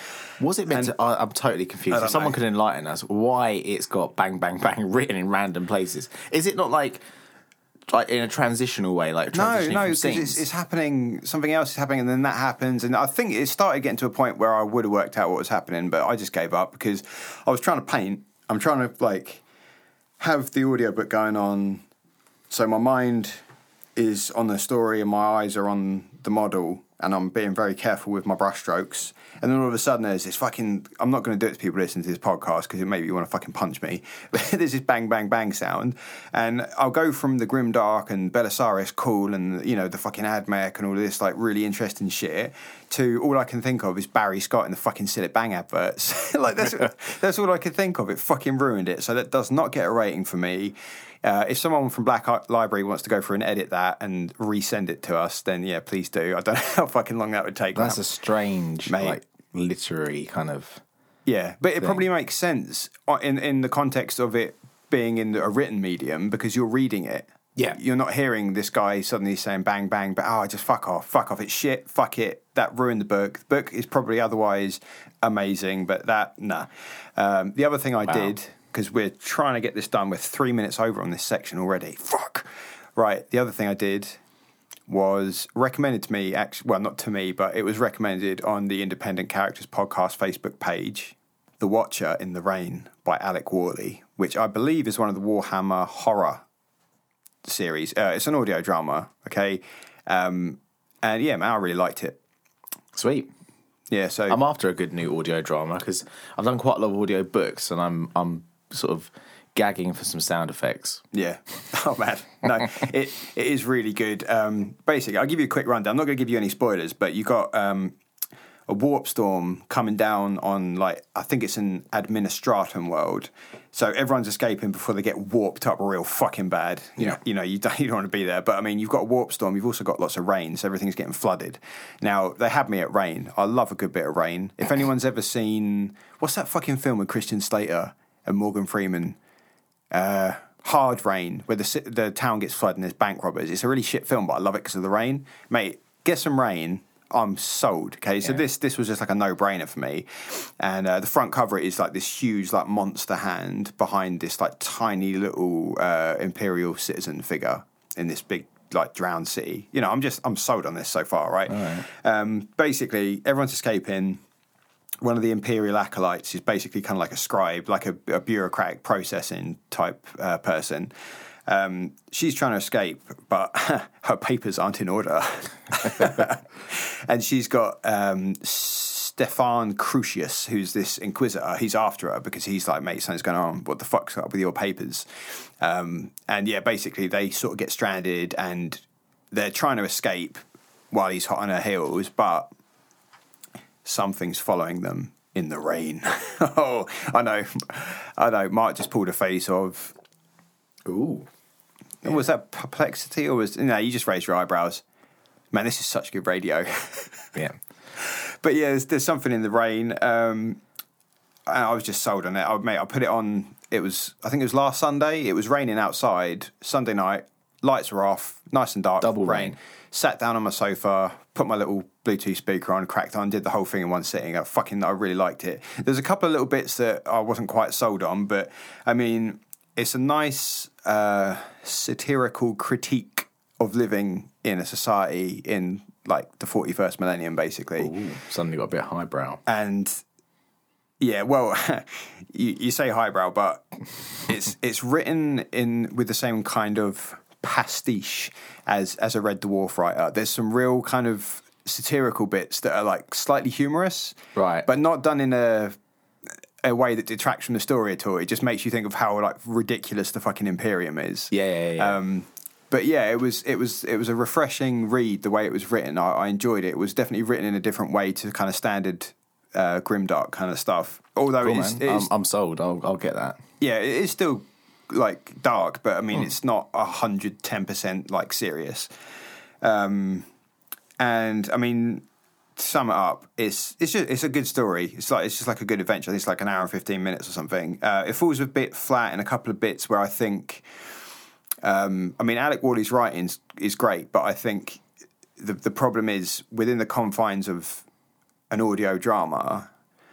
Uh, there's a couple of bits describing scenes where you kind of get a little bit lost where certain objects are, and I'm, I'm you you kind of imagine how a room or a building is meant to look, and stuff's moving around, and it's kind of hard to keep track of. But I mean, I think that's it might have just been because I was a bit tired when I was listening to it, but then it's the kind of thing that I think uh, it probably would have been really good as maybe not a movie, but something on screen. You know. Um, and I mean, like the production's great, the audio drama's great, voice acting's fucking brilliant. I think there's a there's a scene in the prison which I think is meant to be, I think it's meant to be quite sinister. This is the only reason I'm kind of voting it down a little bit, and it ended up because of the the uh, kind of voice acting of the prisoners. It kind of ended up being a bit funny. It just seemed a bit too ridiculous. Okay. Um, but it's very much, although there's that bit which is a bit tongue in cheek, it's very much like the overall story is that Orwell thing of if you want a picture of the future, imagine a boot stamping on a human face forever. Seriously, because I mean, you you'll see what I mean if you if, if you experience it. Um, I mean, I'm going to give this Watcher in the Rain.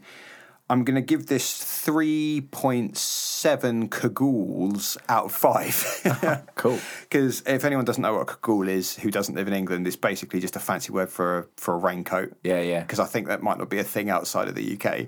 Um, but yeah, I think if the author been given a bit more time to explore the story uh, or explore some of like maybe the chase scenes, and I don't, mean in terms of his time to finish the actual writing of it, but just say like we're going to let you do a two-hour version of this rather than an hour and fifteen minutes. I think it needed a little bit more time. Um, but I mean, overall, Alec, uh, you, you done good with this. I, I think it's like a really good audio drama, and I think the other Warhammer horror stuff, I, I wanted to be a lot more horror, and I've realised that they're just not going to be because it's just all grim dark. Um, but this just I was going to say it, uh, the Warhammer horror thing is really interesting because it's already a bit horrific, isn't yeah, it? and and they're not horrific really. I did I did Any more than any others are. No, I did Perdition's Flame as well, which I won't get into because I, I should have talked about that ages ago because I listened to that a long time ago, and that's not particularly a scary audio drama, but it's still a good audio drama. Um, I'd still check them out, but yeah, don't expect to be sitting there terrified because I mean, it's just not going to happen. Our main focus this month is going to be focusing on Soul Hunter by Aaron Dembski Bowden or Bowden, which came out in 2010, but has since been yeah, I know I didn't, I didn't realise it was that old. Oh man, I, I did my research. Well, yeah, yeah. Um, and it's been since transformed into the medium of the audiobook, which me and the Noise Marine or young Mark here have both experienced recently, uh, and we've we've just fucking loved it so much so that we're like, you know what? Last episode, you just sort of gushed about how good Dawn of War was. Like, Did, yeah. Let's just do the same At for this because I mean, full kind of disclosure, there'll be some kind of probably minor spoilers in here. Um, Hmm. I'm not going to like give away any big twists or anything, but there's going to be some stuff described just because I thought it was awesome that you might be like, oh, I didn't know that, and now I do. And, and it's also quite topical that we bring this up because the Warhammer Animations trailer came out recently, didn't it? Yeah. And one of the things that is spoiled or is kind of heavily hinted at is that this the the guys, the characters from this could be appearing in their own animation, which would be amazing. And So it's it's it is kind of topical. yeah, and I mean, this book, when I first saw Night Lords, I think I saw like, it wouldn't be third edition, but like just the, the old Space Marine sculpts of them with The bat heads. and then the big bat wings, and they just look so ridiculous. I've never had an interest in them until that Cold Open Stories. the Um, Night Lords in it. I mean, that was pretty cool. And I started thinking, oh man, they're actually quite interesting characters. And this book, I was just totally fucking sold on them. I think it really helps that it's Aaron Dembski Bowden writing it because he he kind of writes in a different style to other people. But I mean, we'll get into Well, that. better. Yeah, I mean, Aaron Dembski Bowden, he has written this. Andrew Wincott does the narration, and it's just I'd say it's pretty much. Apart from there's a couple of little minor gripes, but overall, Nothing's perfect. No, it should be perfect either. no. And I mean, overall, I mean, this is how I hope all Black Library stuff's done in the future. Um, I mean, I think it's the first time I'd heard this narrator. yeah, Um, I think so anyway. Um, but I really liked the audiobook guy. yeah. I loved the the voices he put on. It wasn't too much, it wasn't too little, and No, I think one of the most significant things that really spoke to me listening to this audiobook is that Andrew Wincott isn't he's not narrating it, he is voice acting. I felt like the amount of effort he put in to all the different accents is incredible. Um, agreed. He puts so much pace and expression into events that are happening. There's, there's n- nothing falls flat. Everything is expressed very, very well. And I really felt like this, this was kind of, if they put a couple of sound effects in, this is almost like audio drama kind of level. And and the accents, like holy shit. Yeah, like, I hadn't thought about it that deeply, but I totally agree with you. And I liked how he did his grumbly Night Lord voice, but every time it was a different character, he didn't have to tell me who was talking. No, I no. which I knew which Night Lord he was trying to be. change it up a little bit. I mean, I, I think the inspiration, like for people who haven't heard this yet, I think basically Night Lords, uh, you got the bats and everything. You got the sort of, well, maybe not Dracula, but I'm guessing there's that kind of maybe they were trying to work out what accent to do, and they're thinking Transylvania, thinking like Eastern European. and that- Yeah, that's yeah. I got more. Yeah, Eastern. Yeah, Eastern European accent, and it, I mean it's fucking flawless. When you when you hear him speak normally, like the change with the accents, there's there's nothing that stands out that make you feel he's putting it on. it feels natural. Yeah, he, he does such a good job. I mean, I don't know, maybe you know, maybe that is his normal accent. I doubt it, but it, it's so good. And even like I've said before um, on previous episodes, some some narrators with uh, audiobooks when they're voicing one of the female characters they kind of go too much into the falsetto voice, and it's a bit off-putting, and it breaks the story up a bit. It kind of it, it fucks up your sense of disbelief of how you're listening to it. Mm-hmm. And he really doesn't do that here because he doesn't overdo anything. He doesn't try and whack his voice up like two or three octaves to make it sound cranky. No. Um, and yeah, it really brought it to life to me. I'm sure if I read this as a book, I'd still be as sold on it, but I just feel that um, he should have been paid double whatever they paid him because I haven't heard what uh, like an audio book read in, with such charisma. I, I know I'm fucking like really like going over the top on this, but like, well done. No, no, no. And I, I enjoyed listening to it. It was an en- pleasurable experience. yeah. Him reading it to me. Yeah, it brings it to life, doesn't it? I mean, anyone that doesn't know um, Aaron Dembski Bowden, I mean, obviously we've said about Talon of Horus and Black Legion. Um, some people might get this reference. I've Aaron's he's basically the Macho Man Randy Savage of Black Library. I mean, he's the cream of the crop. He's done fucking Helsreach. In our opinion.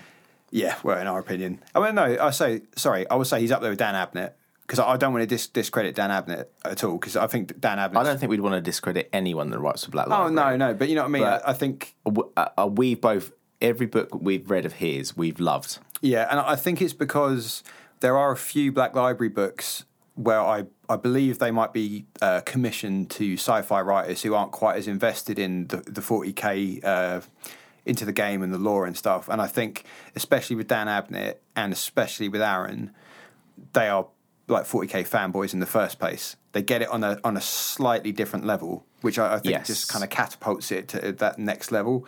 Um, I mean, Aaron's done Helsreach, which I think most people have experienced by now. I mean, he did obviously Mark said uh, Spears of the Emperor, Armageddon, and the uh, the Talon of Horus books. And I think there's there is two more books after Soul Hunter that are in the same series. It's a trilogy, isn't Yeah. Um, so yeah, I mean, obviously we we just really like him as a writer, and uh, yeah, this book's just it's right up there. So, I mean, shall I give him a quick rundown, Mark, on what the the actual story is, Yeah, go for it, mate. or is there anything else you wanted to add? Not really. I'll as you go through, I've got a few notes. I've sort of more. I've got more bullet points of ideas. Yeah. And you've written a fucking essay. So what I'll do is I'll wait to, for you to hit on a point, and I might say yes, I agree, and it will Yeah. match up with something that I've Yeah. said. or just kick me because people won't know. If you I kick always shut up. Let me talk for a bit. Yeah, do All that. right, Okay, go for it.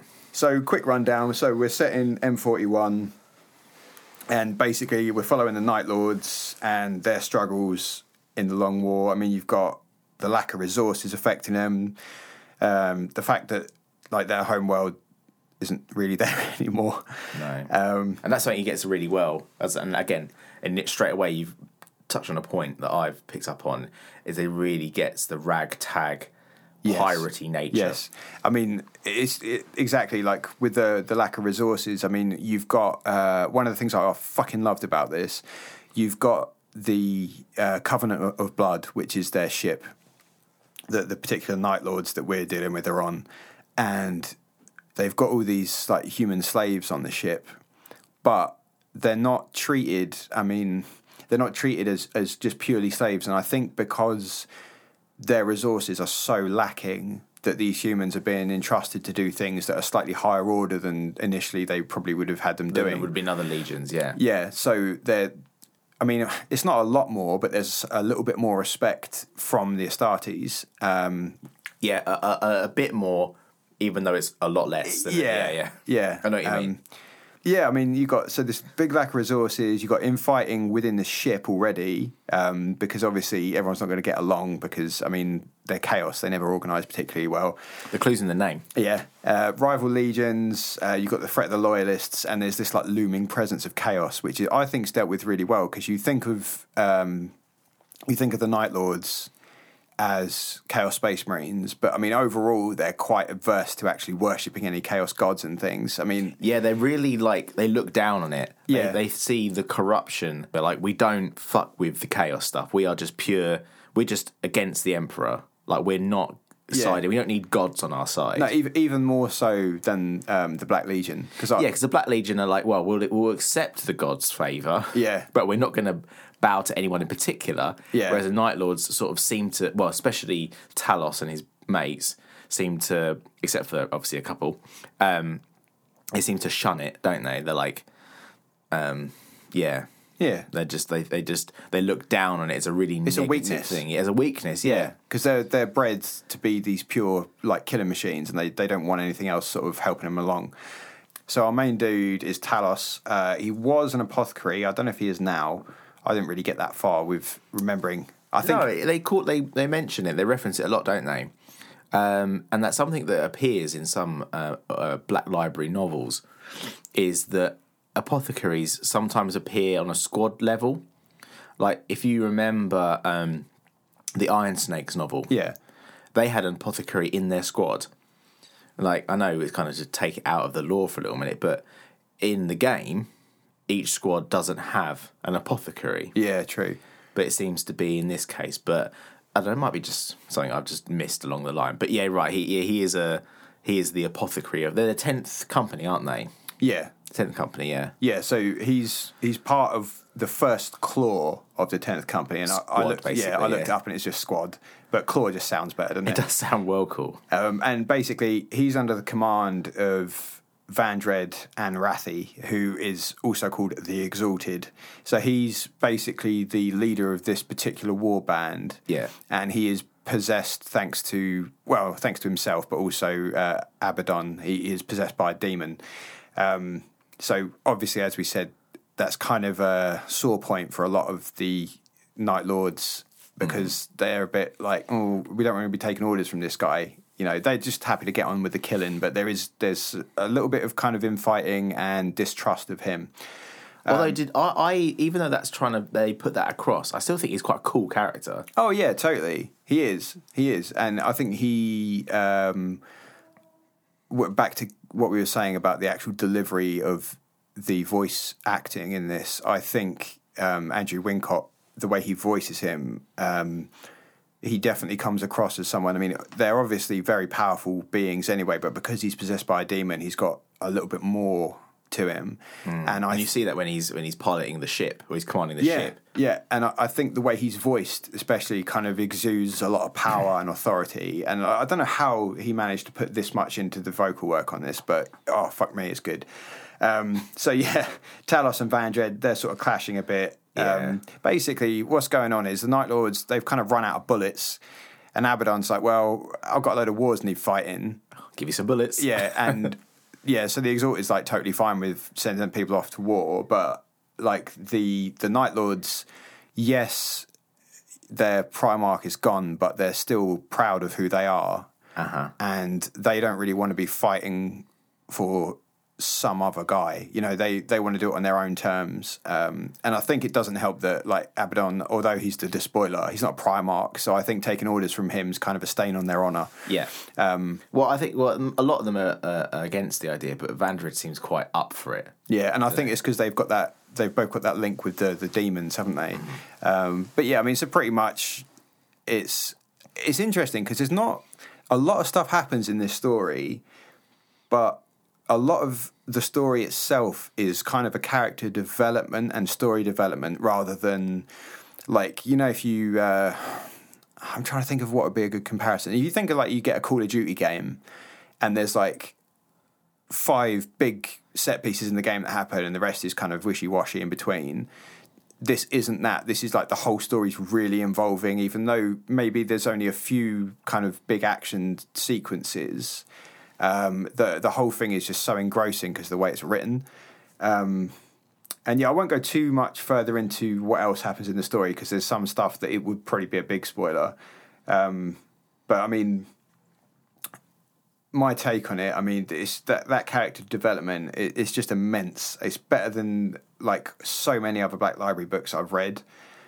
Um, and I think I was only in like I was up to chapter four or five, and they've already like fully established the characters, but also their personalities and their kind of intentions and things. I mean, obviously, there's going to be like the odd twist here and there, but um, in that kind of space of time, you're fully invested in the characters. And I think Aaron Dembski Bowden, he's just he's so fucking good at creating like really iconic characters that draw you in. Like when we had um, Talon or Horus, and you were like, mate, you got to read this because you know there was that one bit where, oh fuck, the Dusty Boys. The Rubricae. Yeah, they they just like they've got their one word response to him. Oh, and that bit where Just carry on, and yeah, then that it- guy says two words. Yeah. yeah. And then you're just like, holy shit. And there's like, just from like reading, I think, Talon of Horus, like I went from a guy who would thought I would never get any um, traitor Astartes. I'd never have any heresy in my house. And then went out and bought the old Thousand Sons kill team, didn't I? Because he's just that good with his uh, characters. Um, and uh, anything you want to add so far, Mark, in this No, review you've of um, you covered a lot of the points that I wanted to talk about, um, and, and I've jumped in when I've needed to. So it does kind of touch on the psychological warfare aspect of it quite a lot. They do love fighting in the dark and scaring the shit out of people. Yeah, they do. I mean, I've got. Hang on, real, real quick. I think I've got. There was there was one thing that really stuck out to me. Um, they're talking about it's it's the War Sage, Malcharion, and uh, they're talking about bullets and bolters and you know stuff for killing and fighting wars. But he's he says about the importance of fear, and he says fear is a venom just as potent as any poison to break any foe or something. And I'm like, oh man, because they're really into like obviously. I mean, these guys, all the lights on the ship, they're off. they really like being in the dark. Yeah, that's that's to do with Nostramo. Their, their homeworld is dark, isn't it? Yeah. yeah, right. Well, was was, Was. dark. It was, when it when it was a homeworld because it kind of got obliterated. Mm. Uh, but yeah, there is a lot of that psychological warfare. I mean, they're just overall they're just real nasty bastards, They are, yeah. aren't they? As far as bad guys go, He also does a really good job with the storytelling of even the small side stories. There's like little bits here and there, like where he'll he'll build up characters that you care about, or, or not care about, but characters that you understand and like are into in in just a few pages, and uh, there'll just be like these little bits. Like uh, on the ship, they've got like a little sort of almost towns in like the underbelly of the ship, yeah, where all the sort of humans are kind of confined to, and they sound like super interesting. I was imagining, uh, well, just the the atmosphere and stuff, and like the like little market stalls and things, stuff that you wouldn't necessarily need in a 40k novel, but something that just gives it that little bit added depth, which I, I really appreciated, and it helped me really, really get into them as as characters and as a legion. and the whole like token thing Yes, that was cool, wasn't it? yeah. There's there's so much. Um, what's the? It's not world building as such, but It is world building. It's and it's kind of like why people like the stuff like Lord of the Rings because it's got all that lore, all that backstory, and all that history yeah, and kind of stuff that goes on that doesn't even necessarily get explained, but the fact it's there. Yeah, and and there's things that I'd like I'd never heard of before. Like they talk about, um, obviously you've got the the humans or the serfs or the slaves to the Astartes, and when you become like indentured to one of these people, uh, one of the Astartes, you'll get branded, and it talks about like the slave branding, which is like it doesn't you don't need it in the story, but it, it's just it makes them seem that much more ominous, and it's it's the the Night Lords. It's like their symbol, and it's mixed in with Astartes' blood. Like I'd never heard about that before. It just seems so interesting, and that it had never been covered before. And it's just it's purely out of. It seems like unless I've missed it out of one of the old codexes, which I've never read. It sounds like it's just something that Aaron Dembski Bowden's just sort of decided on, and I'm hmm. like, yeah, well done, because it's it gives it that that much more grimdark. Gives it more depth as well. Yeah. yeah. A- Any other things you really got into with the way the story was written? No, you covered it all, man. Yeah, yeah. I just yeah, I agree with everything you said. yeah. Oh man, um, I think one of the really cool things was the the Void War. I mean, it, there's a couple of scenes within this, and it just made me want to play like the Battlefleet Gothic. Was it Battlefleet Gothic? Uh, Battlefleet Gothic Armada, or whatever that newer one is. Oh well, I, I was um, talking about the original game, or the miniature board game. but then I'd have to get them and build them and paint them. no, no. But you mean the computer game? Yeah. Yeah. I mean, I, it's the first book I've ever cared about that kind of combat in. It's mostly boring, Yeah. isn't it? But this wasn't. I didn't enjoy it as much as the normal fighting, but it was it was better than the others. Yeah, I think especially because you're concerned about the actual people on the ship and stuff. I mean, obviously, like when torpedoes are going like thousands of miles away, it, it is a bit more like slowly paced. But yeah, the way it was done in this was just pretty fucking awesome.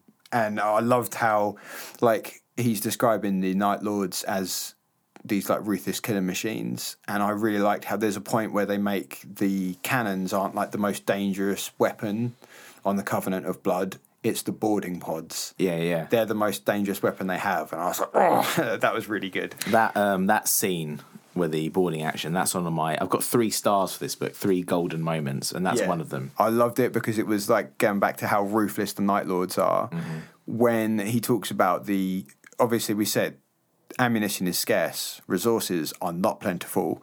So it's really evil because he puts. Um, Dembski Bowden puts the Night Lords up against humans. I think in like the first major fight, isn't it?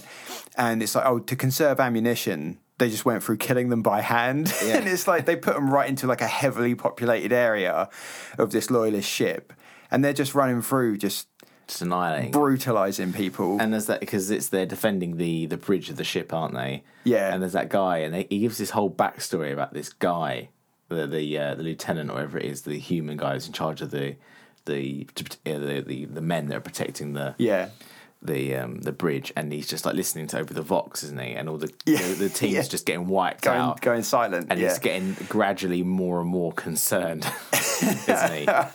And it gives you, I like he to fleshes him out a tiny bit for him, you know, only to be killed moments later. yeah, just because why not? Why not? Yeah, it's and. I, I love it because he doesn't go like later on. There are some bits that are really quite bloody, but with the people being killed, he he leaves a lot up to your imagination.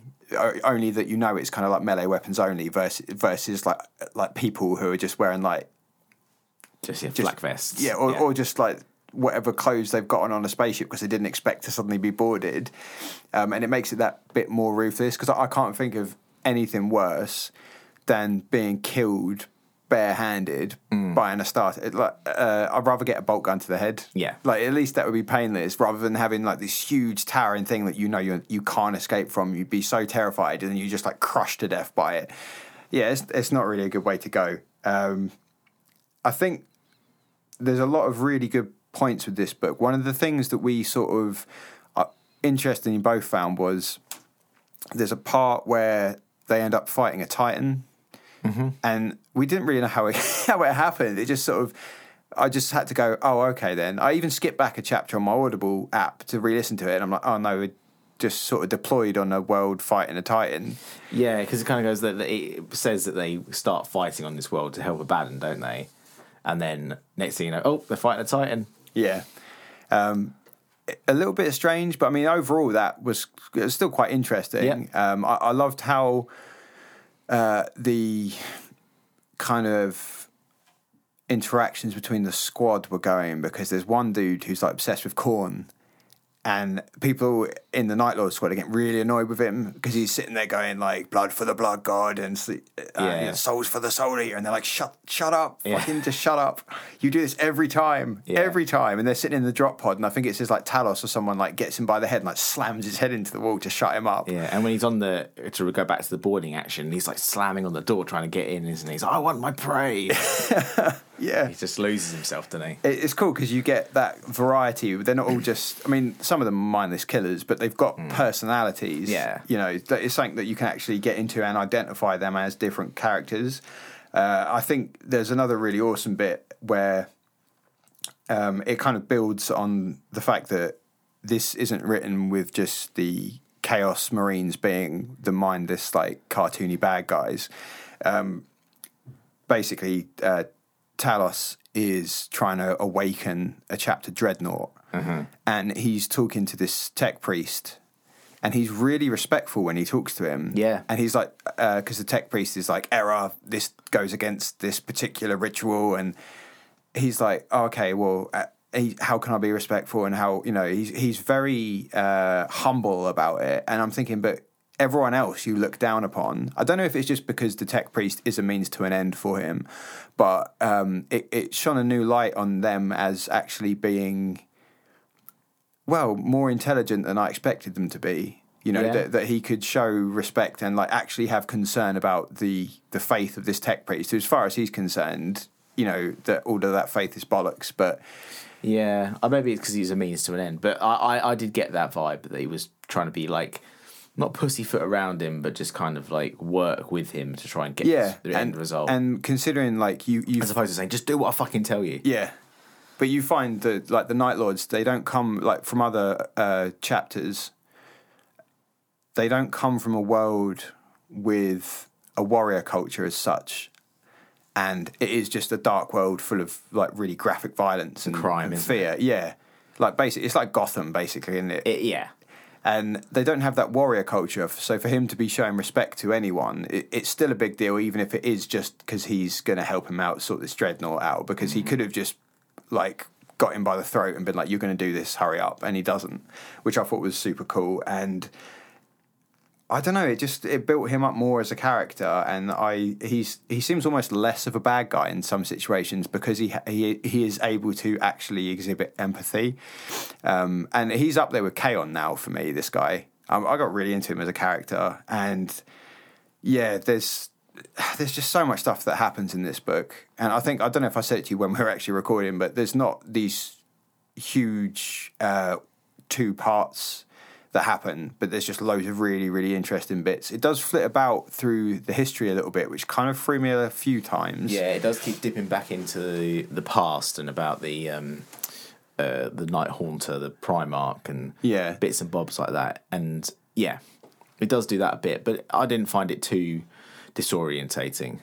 No, there was just a couple of bits where uh, you have to sort of go, oh, okay, well, we're we're back in history now. Like there's one part where uh, they're on uh, Nostramo, which you obviously know isn't there anymore. So okay, we're in the past, and it's basically uh, like a It's about the parade. yeah. There's a parade of all the Astartes walking through, and it's not like they're there to walk through for people to like throw flowers at them. It's to walk through and people be like, oh shit, yeah, yeah. here they are. It's show of And- force. And, there's all these like um, family members like screaming out their children's names, and obviously don't recognise them. no, because when they've gone through the process of being turned into a space marine, their features. Psycho indoctrination. Yeah, uh, the they all do it without the helms on, don't they? And they're it, it's just brutal. There's these people just screaming and like getting in the way and like trying to search for their kids, and they're just getting gunned down and stuff. It's so fucking grimdark. I really got into that. And again, it wasn't necessarily vital to the story, but it helped build up the characters as well. I mean, as baddies, but I mean, just just as characters. I just really enjoyed that. Um, there's another thing I really wanted to mention. I'm not sure if it's every single time the Exalted is mentioned, but uh, pronoun wise, especially it seemed to be when he was being a complete wanker or being very, very evil. Dembski Bowden refers to the Exalted as it. Oh, really? And I was, that almost gave me chills a couple of times, but I did notice he does say he every now and then. But there's a few times where it's it. And because it's this, it's possessed by two different things. You know, you've got a person in there and you've also got this demon. Um, I didn't pick up on that. That's quite interesting. yeah, but that's why it's so cool because I think it's one of these things like if you had the book and you read it through a few times, you keep unlocking little bits, tiny little details that help build the world. And um, we, we've m- magically forgot to mention this, but uh, Talos was basically designated as a prophet. He's seen as a prophet of his of his uh, squad or of his chapter. I can't remember which one it is. Well, the company really like, and that's why no spoilers, but Abaddon's interested in him yeah, because he's a prophet like the Night Haunter, and I don't think all Night Lords have this ability, but um, yeah, Talos can not vividly see the future, but he can kind of get the gist of what's going to happen in the future. yeah, He doesn't know. He doesn't see it as it is. He is kind of seen like a visual metaphor of kind of what might happen. yeah, So, um, so that's quite cool, and that's why he's so revered. And and it's kind of like there's a big split in the tenth, isn't there? Whether that he should be in charge or the Exalted. yeah. Vandred, yeah, and I mean a lot of people are kind of rooting for him because he isn't touched by chaos like the Yeah. Exalted is. Um, and But then I suppose the, the, the Exalted has got the benefit of being um, touched with chaos, and, and that's what allows him to be such a good captain of the ship. Yeah, yeah, and I think one of the really interesting bits uh, that spoke to me on the level of the demon possession that I hadn't quite got before and hadn't really chilled me as much as it should have done um, was when Talos is speaking with his men, and he's got kind of a psychic link to the warp. He's he's able to kind of intercept some signals from the warp, if if not all of them, um, in like a consistent way. But he can kind of get the vibe from things. You know, he's got that ability, and he says um, that Vandred. He says he's no longer an Astartes because since he's been possessed by this demon, he can feel fear.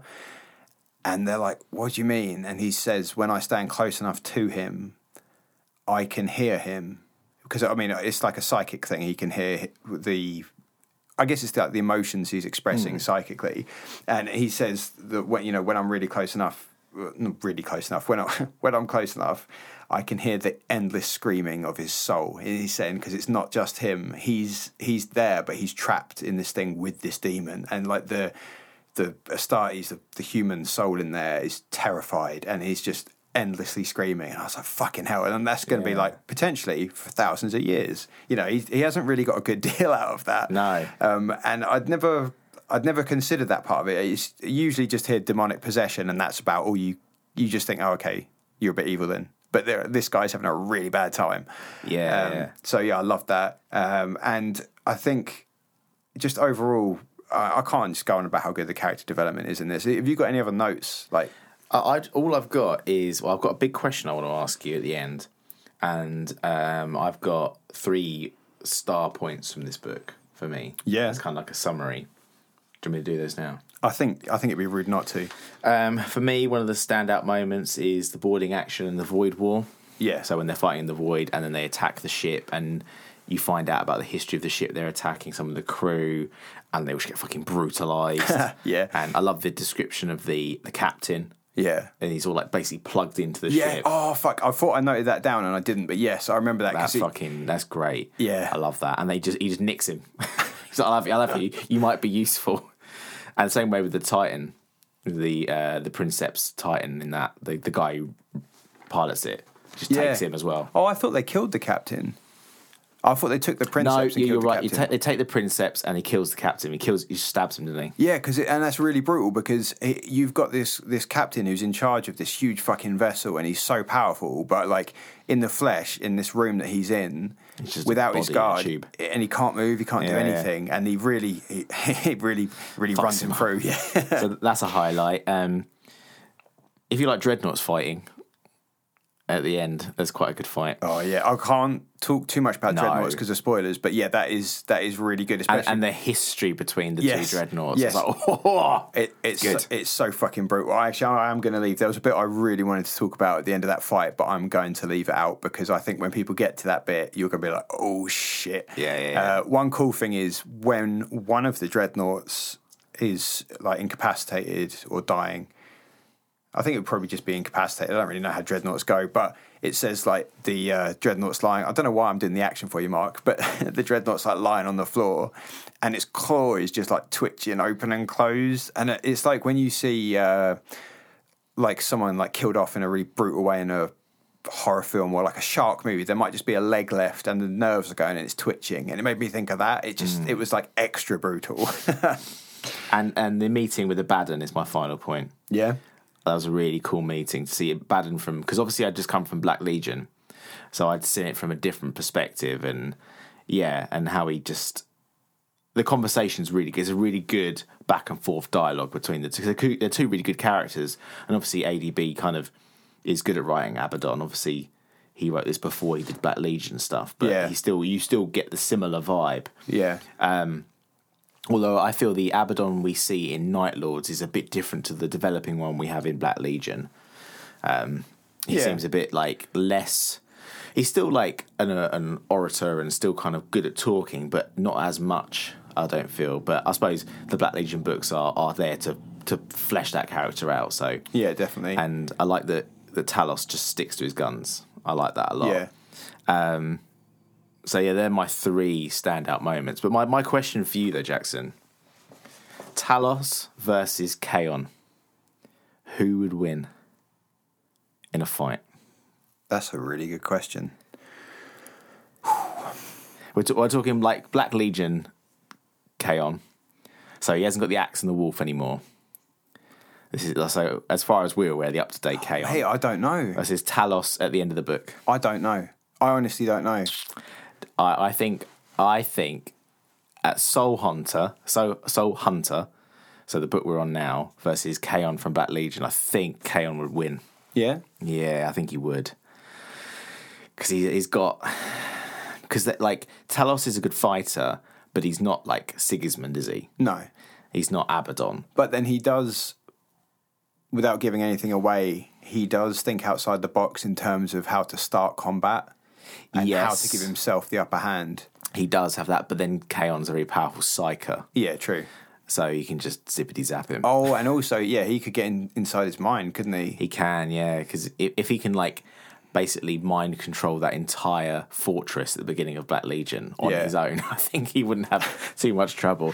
Yeah, I, I did think that Khayon's probably got the edge, but although they wouldn't necessarily fight, but um, in terms of characters, though, I like both of them equally. Really, I think I, I, I really like both of them. Yeah, I think that's where I'm finding that difficult because for me, asking that question is is not so much who would win in the fight. It's who do you like more? Who you'd be rooting for? No, oh, yeah, I w- I wouldn't know who to root for, but I think if you're being cold hard facts, I think Khayon would have the edge Yeah, in the fight. and for those who are listening to this, especially, I don't know if Stephen Smith listens to this one, but I mean, he's well into his Night Lords.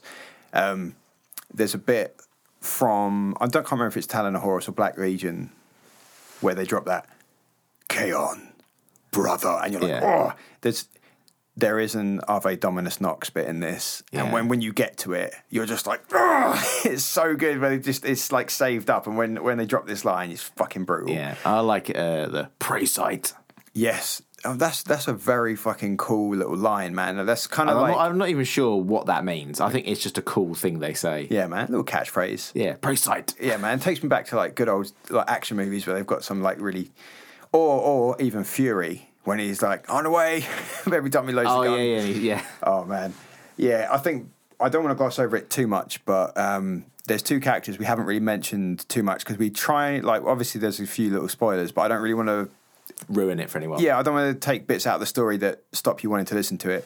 But um, Septimus and Eurydice are two characters who are quite prominent in this book. Yes. And And I found him really annoying to begin with, but I ended up to him. yes, I the same. I ended up I, I really really liked him. And um, Eurydice, she's basically an astropath.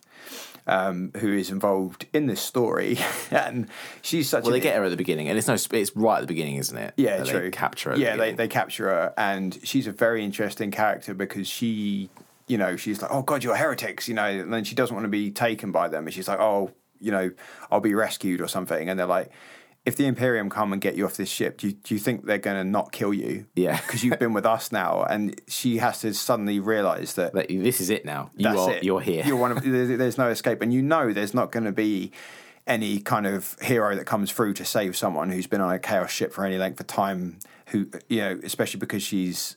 I mean, she's already like a psycho. There's already like some kind of mutation with her body and stuff. So she's already a little bit.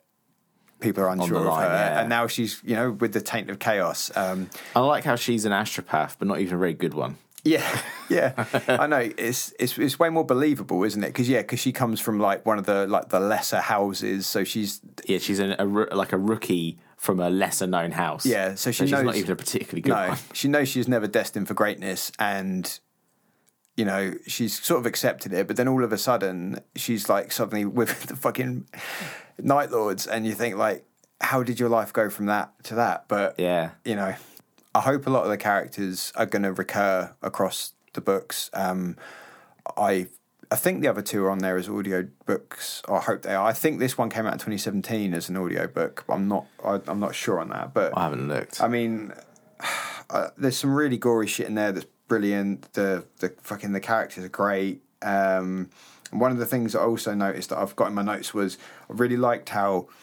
when there's combat between two Astartes, the the way it's written, I don't want to say slowed as in like the pacing slow, but the way it's written, it it gives it's like a weightier feel to the combat. Like when a blow's landed, it, it, it means something. And it's not just like, oh, glancing blow, glancing blow, it, and, and like ad infinitum. It's like hmm. when something gets, or when someone gets stabbed or when someone gets shot, it's like they're really fucked up. And it makes the Space Marines seem as powerful as they should be, rather than just like bolt rounds just like ricocheting off armor all the time. It's like if someone gets shot in the face with a bolt gun, their head's not there anymore. Yeah, yeah, yeah, yeah. Um, and yeah, I, I really like the way that was done. Um, I don't know. I think we're probably going all over everywhere now. I think conclusion wise, good book. Um, and I'm just so happy it's start like a start of a series because I, I love getting into a series like this. yeah, I'm looking forward to getting stuck into the other two. We should definitely, once we've done the other two, come back and do like an end, yeah. end thoughts on. I think gripe wise, it's just that there's the opponent called Vral and the opponent called Zal in one of the fights, yes. and I'm like, Oh my god. Vral did this, Zal did that, and you're like, hang on. And there's not just the two guys involved in the fight. There, there's other um, there's other combatants involved, but one's called Zal and one's called Vral. And I'm thinking, when you were writing this, didn't you think maybe I'll give a slightly different sounding name so it's not Yeah. confusing? But yeah, man, I'm giving this five drop site massacres out of five because I think it was fucking perfect. Okay, yeah. Uh, what better? Uh, um, what better rating than that? Really? I thought it was brutal. So Yeah, I loved it. I loved it. yeah, Yeah. So uh, sweet. t- uh, sanc- like like I said, a lot of these sections, a sanction extremist thumbs up Yeah, big thumbs up. for the uh, first book in the Night Lord series. Sweet. I think what we'll do is we'll um, we'll have a quick break and we'll come back, just run over some shit we've seen in the community recently, and then we'll And close sign out off the and then done. Yeah. Cool.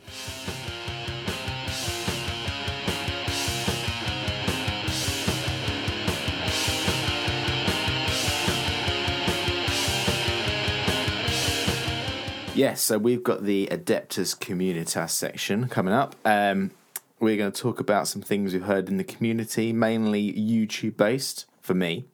Um, so, like last time, I'm going to run through this just fairly quickly. Um, we've got Snipe and Wib. They've done a new Codex compliant. This is a battle one. It was really good. I really, Really got into good. that. I really enjoyed that, and very topical because it's obviously a very hot topic at the moment. So, if you want some like old school Sisters of Battle action, go and check that out. It's pretty good. Uh, Striking Scorpion 82, still pumping out those good quality bat reps and some awesome paint guides and Yes. some reviews. Really loved that. I really enjoyed watching him painting some Dark Eldar. Mate, I'm all about painting guides because I couldn't paint unless I had YouTube. I don't know how people used to do it back in the day. Um, Probably they were good. Valrak still pumping out the good quality content. Yes, and I loved how much he's like really looking out for the Astartes guy, who The apparently the, channel, the channel yeah. got deleted now, but I'm sure he's still got all the original um, like video files and stuff. But it's the followers and the revenue. I Yeah, suppose, I know it's just shit, isn't it? Um, so what? Yeah, Valrak. As, I as we mentioned, him, we mentioned him every episode, but he deserves it. Uh, Winter's SEO again. you just, love Winters SEO, don't you? just bat reps. I mean, I, I could watch battle reports all the time. I mean, my favorite thing about bat reps is the first ten minutes where they talk about the armies. Yeah, that's my favorite yeah. bit. Um, That's what I like when I'm eating my toast in the morning. That, that's yeah, yeah. I'm It's enough to. time breakfast time to go right. I might watch the results of this battle Yeah. later. But and I, I find that the full bat reps are better for when you're doing painting. You just put it on and listen Yeah, to the whole thing. yeah. But I can get away with just seeing the armies if I'm being honest. Um, I've been getting really into tabletop minions. I just find his voice very nice to listen to, mate, and, he's so good, and his beard. and it, he just seems like a cool hobby guy. Yeah, he does, doesn't he? And he always he he's the guy who always has um, Sam Lenz on as well. The guy who always has cool metal shirts, who's like a yeah. sick painter. Yeah, Saw him. Uh, Guerrilla Miniatures Games. Um, GMG. GMG. He seems like a cool dude as well. Um, always really up to date with um, like book reviews, um, battle reports, and and does lots of other. Or doesn't do just Games Workshop, so has other things on there. yeah, Um, again, he's a veteran of the scene. He's been around for ages. He does a cool like um like almost a podcast, but it's a YouTube thing, and they talk about main topics. So he's talking about nostalgia and old models, and then yeah. it, last episode, and that was really great Mate. just to have on. Everyone loves a bit of nostalgia, Definitely fucking do. and I'm gonna we're gonna get into that just before we close the show out because remember our last episode I said about the Skulls reward program. Oh yeah, yeah, yeah. Mate, we'll get into that. yes, Um, I've got a couple more uh, independent characters. They've got their last cast was the Chaos Knights one. yeah. A good three hours. I know. Um, I, I've only just scratched the surface, This- but I'm that's the show of force, isn't it? And they were like, I noticed they said during the episode, like, oh man, every time we do this, like everyone goes out, like the guys who do the uh, show, like some of them haven't got that army and end up going out and buying it. And I was like, oh, huh. and I listened to it, I was like, man, these these Knight armies sound pretty good. And the last thing I want to talk, call out for uh, Mini Wargaming, um, they did that appeal. Did you see their thing recently where they're saying that um, Vimeo, who host all their videos, are Yeah. basically going to charge them and they can't afford to do it anymore? yeah, Yeah, that was a thing. Anyway, um, one of their guys does a thing called a Legion Lockdown, um, where they've got this little chart, and it's basically you get people in, and they roll on this chart, and it's a random Legion versus a random Legion. And so it was obviously a, a, a loyalist versus a star. Yeah, yeah. So they don't know what they're going to play. mean. So one guy rolls on the chaos table, one Yeah. guy rolls on the imperial table, and they just make an army there and then on the spot, and it's all WYSIWYG. Do you know what that means? What you see is what you get. Love it. Yes. Yeah. Uh, all the stuff WYSIWYG, and they they take name characters if they can, and it's just and they play open war cards, you know, with the random cards. Yeah. And it's just like, it's just fun because they're playing random games with random legions, always like Space Marines, obviously. Yeah. And then random missions, and it just a bit of fun, really. Imagine having that many painted armies that you could do. you that. could just do that. yeah, I know. So I've been enjoying those really. Although I don't watch many of the uh, mini wargaming batreps, if I'm being honest. But that's one that stuck out to me. Yeah. Um, but that's it. Yeah. That's all my YouTubing uh, and sort of podcasty kind of nonsense, really. I do consume a, a large amount of that. Yeah, I do as well. I fucking Too love much. it. And it's free. Yeah. Um, yeah, speaking of YouTube, like I've I've got to give another huge shout out to Adam Nicol at Fluff and Hammer, which is the Fluff and Hammer podcast, but they put it all up on YouTube as well, which we should probably do, but I I'm too lazy. Yeah, fuck it. Yeah. Um, so I've already gone on before about his review, uh, his review, his reading of The Last Church by Graham McNeill, which is like my probably my favourite 40k short story, and his reading of it's just fucking bang on. He recently did a reading of Monastery of Death by Charles Stross, who wasn't a writer I'd heard of before. I mean, I'm not going Neither me neither. no, I'm not going to spoil anything, but it's called Monastery of Death, and it's read by the Fluff and Hammer guy, who's got a very nice voice to listen to. So, I mean, I'd I'd crack on that. Uh, basically, you've got uh, a world that has maybe not want to join up with the Imperium, and the Imperium sends a bunch of people down there to be like, yeah. So, do you want to? Do you want to change your mind? yeah. Um, so that's basically that story. Um, cool. but I mean, it's such a metal title, so I- I'd definitely check it out. Yeah. Um, and I I haven't got a lot to go on about really, apart from I discovered this channel that's been going for a while called Oculus Imperia, which is fucking amazing. And it's basically it's a YouTube channel that does 40k lore. And I know people can be like, yeah, there's loads of them, but heresy, I say, to think like that because it's such a good channel, and it's like it's almost like you're listening to. Uh, I'm trying to think like a, a lecture of like the history of of 40k, but it's done from the perspective of a person in the 40k universe Oh no way. That's almost, quite cool. almost like they're maybe like a remembrancer or something. And Yeah, like, yeah. On, on some of the episodes, there's like little bits at the beginning or, or the end where he's kind of setting the scene that he's perhaps like, you know, trying to get these words written down for someone to read because of how important they are, or like the, uh, maybe like he's scared of of um, Repercussions. yeah, or such and such finding him or, or whatever. But like, it you're getting like all the sort of pertinent information of like events, races, uh, like big historical campaigns.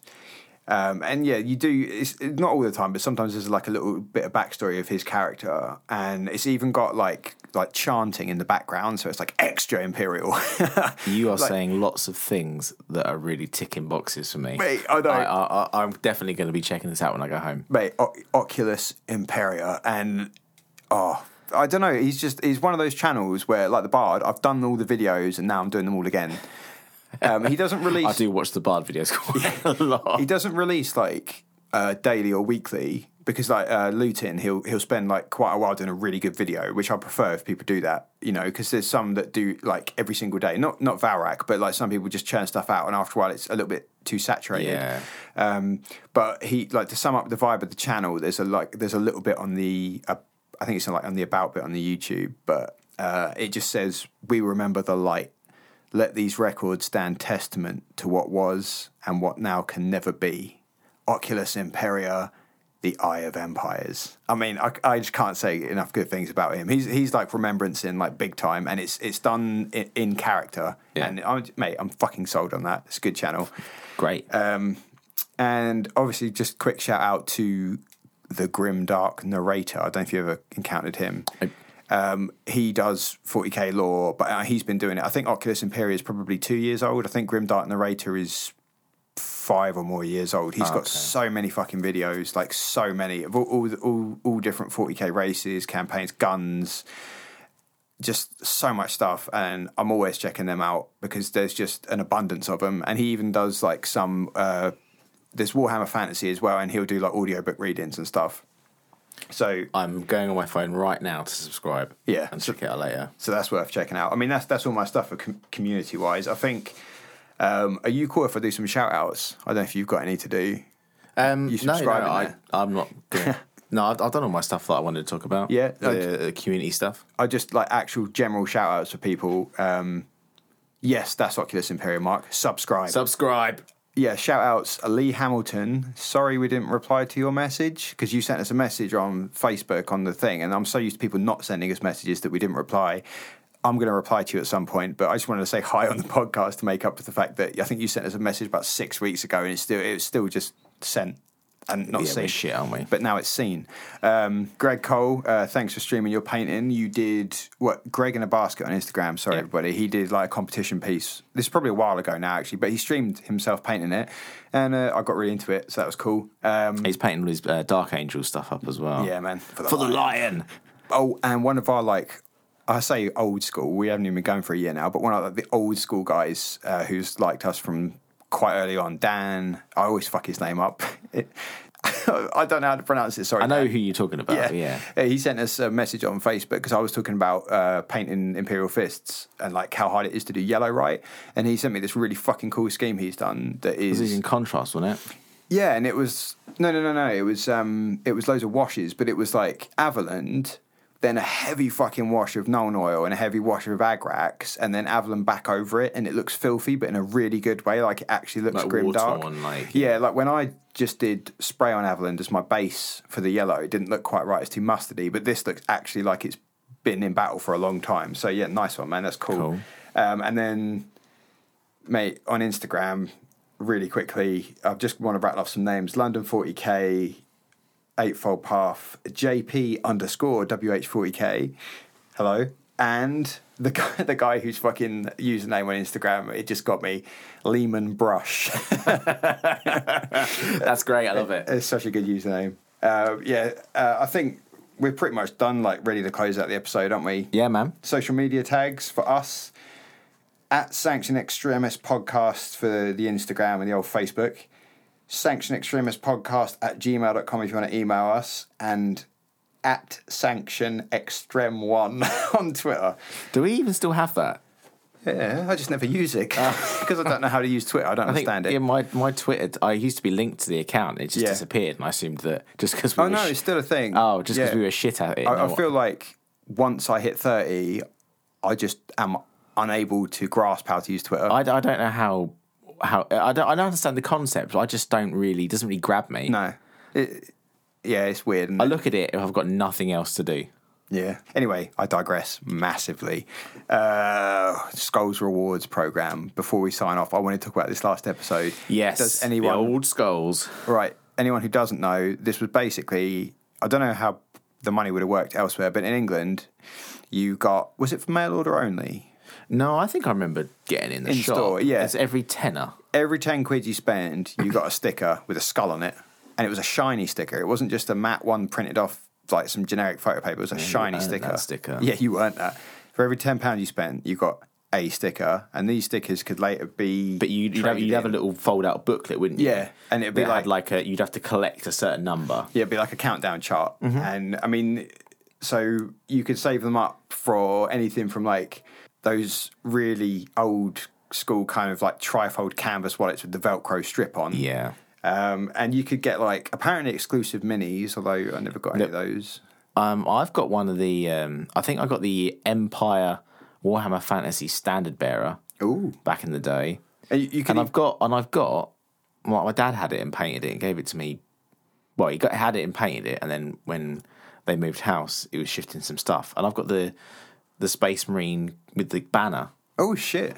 Yeah, because they did like AdMech stuff as well, didn't they? They did a limited run of AdMech stuff. Yeah, Yeah, man. I think they that's like nowhere to be seen. you, you could get really cool stuff like resin busts. There was one of a space wolf. Yes, And- yes. You needed, I think, you needed ten skulls for like a canvas wallet. You needed fifty skulls for a resin bust. Oh, there was the Aquila or Aquila, the belt buckle, which I wish I'd got. That was fucking awesome. If they made one of those now, would you get one? Yes. Okay. It's 25 skulls that you had to spend 250 quid. And this is back in the late 90s, I think. So that's a So lot of Games money. Workshop, the, stuff was cheaper. Yeah. So, yeah. so it was a lot of money. But I mean, they did really cool things like that as a belt buckle. But then there was one that I saw because I was looking at the old pamphlets that you got where it showed you all the prizes. Well, rewards, not prizes. And one of them is the Necron examination table. And it's so shit. It's just, it's not a table with legs. It's just like a square bit of metal with a couple of little metal parts on top. And it's like, because it's they show you it unpainted. I'm like, how is that a reward? Yeah, It's yeah. so One of the bad. little scarab things are opened up. Yeah, it? oh, that's it. It, Yeah, that's didn't- a bit suspect. I I don't know why I think it needed legs, but if you're going to call it a table, it just like a floor tile. I don't understand how that was a reward that you had to spend a hundred quid for. Like, good lord! But I mean, I wish they'd bring it back because I'd love to get rewarded for like buying something. yeah, But apparently, I found out thanks to a forum post, which is obviously gospel. yeah.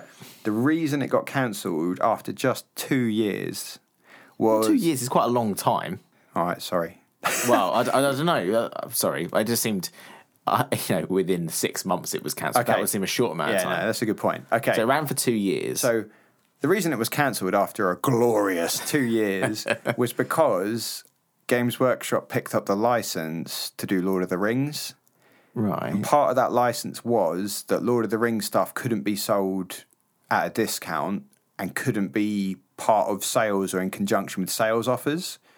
Oh. So because of that, you couldn't buy a Lord of the Rings product and they give you a skull point for it. So it would create too much confusion. Yeah, which I don't think is a good enough reason to get rid of it. Because I, I, if I was Games Workshop, I'd just be like, yeah, it only applies to Games Workshop branded uh, or like Warhammer stuff. Oh, so it just doesn't apply to Lord of the Rings. Yeah, yeah. But apparently that's why they got rid of it. I thought that was potentially a bit hokey, a bit woolly. So it's probably the right word. Right. So I thought that was a bit woolly, and I looked into it, and I saw that the thing is the company that owned owns not owned the IP for all of the rings. I wouldn't put it past them for doing Was for, it New Line Cinema? isn't it? no, no, no, it's not. They've got like uh, what's it called? It's like Middle Earth something or something. But anyway, they're based in California, of Right. course. They own all the Tolkien Yeah, estate. Yeah, and they sued a cafe that was like near where Tolkien grew up for using like the Hobbit Cafe or something in the name. Even though that, mate, you're on the other side of the world and you're Yeah. suing someone who li- who's like based near his birthplace. Like fuck off. And they sued. Do you ever play the Hobbit pub in Southampton? No. Oh, well, it's like a, a pub and venue kind of thing, and they it's called the Hobbit, and they've got all like themed drinks in there, like you get the Frodo and the Aragorn and all different kind of shots, and they sued them for copyright infringement, saying you need to pay us a license to use it, Well, that doesn't surprise me then. and then all these, yeah, they seem very um, sticklers, I would say. you know, they're really picky. They want to get their money, and I guess they didn't want their products that was associated with Lord of the Rings to be sold for anything that wasn't full price because it doesn't make it seem like a, a premium product kind of thing. Yeah. Um, but yeah, a little bit of trivia. They issued a copyright infringement notice to the Hobbit pub in Southampton, which is a really cool pub, by the way. It's fucking cool. And they got a big statue of Aragorn in there and everything. um, and Ian McKellen and Stephen Fry heard about it and they paid the copyright license for him. Oh, really? Good lads. Yeah, I think Yeah. there's a picture of them in there as well. Like Ian McKellen went down there and stuff. So it was nice of them, wasn't it? I Top, mean, top lads. I know they've got the money, but still, they didn't have to do it. no, I didn't. No, not at all. So yeah, that was cool. Um, yeah, man, I think I'm about running out of things to talk about. Uh, we talked about a couple of Warhammer forty thousand or tabletop gaming terms that I didn't understand, um, and you s- explained one of them to me, which was what does tabletop mean? I don't know if we've got time to go into that, but when people say tabletop standard, I think every single person has got a different idea of what it means. Oh, what the definition of tabletop and they, you know, um, display quality and what what actually is there any definitive terms? And I think Workshop have kind of um, with the battle ready and the display ground. Yes. And the cla- all those different things. They've kind of. I think you can find like um, a definitive, well, a definition. Sorry, of what that actually entails. Yeah. Um, I think it must be like three colors on the model and a base. Well, a painted base. Yeah, because I, I was looking for it. For 'cause I- already, but I don't know what. I don't know where I've seen that. I, I sent you a picture of my dreadnought when it was sort of nearly done. I was like, man, is, is this tabletop yet? And you were like, yeah. I'm like, oh, okay. Because I, I thought tabletop meant like decent. Because in my head, it's like if you want to play at Warhammer World, they want stuff painted to tabletop standard. So I was guessing that meant stuff has to be painted really well. yeah, and I, yeah, But- I see what you mean. Apparently, what it means is up close, one model isn't going to look great, but from the distance you're playing from, you don't notice any big mistakes. And it's more the overall effect of them as a unit. Yeah, Looking at the army in a big lump is good, but by itself, it's not like a character kind of quality. that's what tabletop is. Uh, Yeah. In my my perspective is yeah, individually there are mistakes and they're a bit rough and ready, but at gaming distance they look good. yeah. Yeah, cool. So we've sort of solved that. The one thing I didn't know at all was jink. I hear people say jink all the time. I don't know what the fuck it means. or in, in a in gaming way. Yeah, anytime I watch. A jink is kind of like, um, well, from what I've heard, it's like an ability some things have, like jet bikes, and it's like a dodge, yeah. and it's usually interpreted as invulnerable save. Yeah, I, oh man, you've. I had to Google this because I didn't know, and I thought it'd be worth discussing because some people might be like me, watch mini wargaming, and don't know what the fuck's going on. Yeah. and like I'm hearing the word jink, and I'm like, that's that's not in the It dictionary. used to be, it used to be a rule on its own right. yeah, I, I found that. I didn't know if it still was. No, Oh, okay, cool. Well, I think it used to be a, gen- a general special rule. So you know, like eat on the data cards now, you get the special rules for everything on it. Yeah. But in the rule book, there's no special rules. Yeah. It used to be the other way around, oh, right? right. Where all the special rules for anything you would come across in a game Yeah. would be in the main rule book. Oh, okay.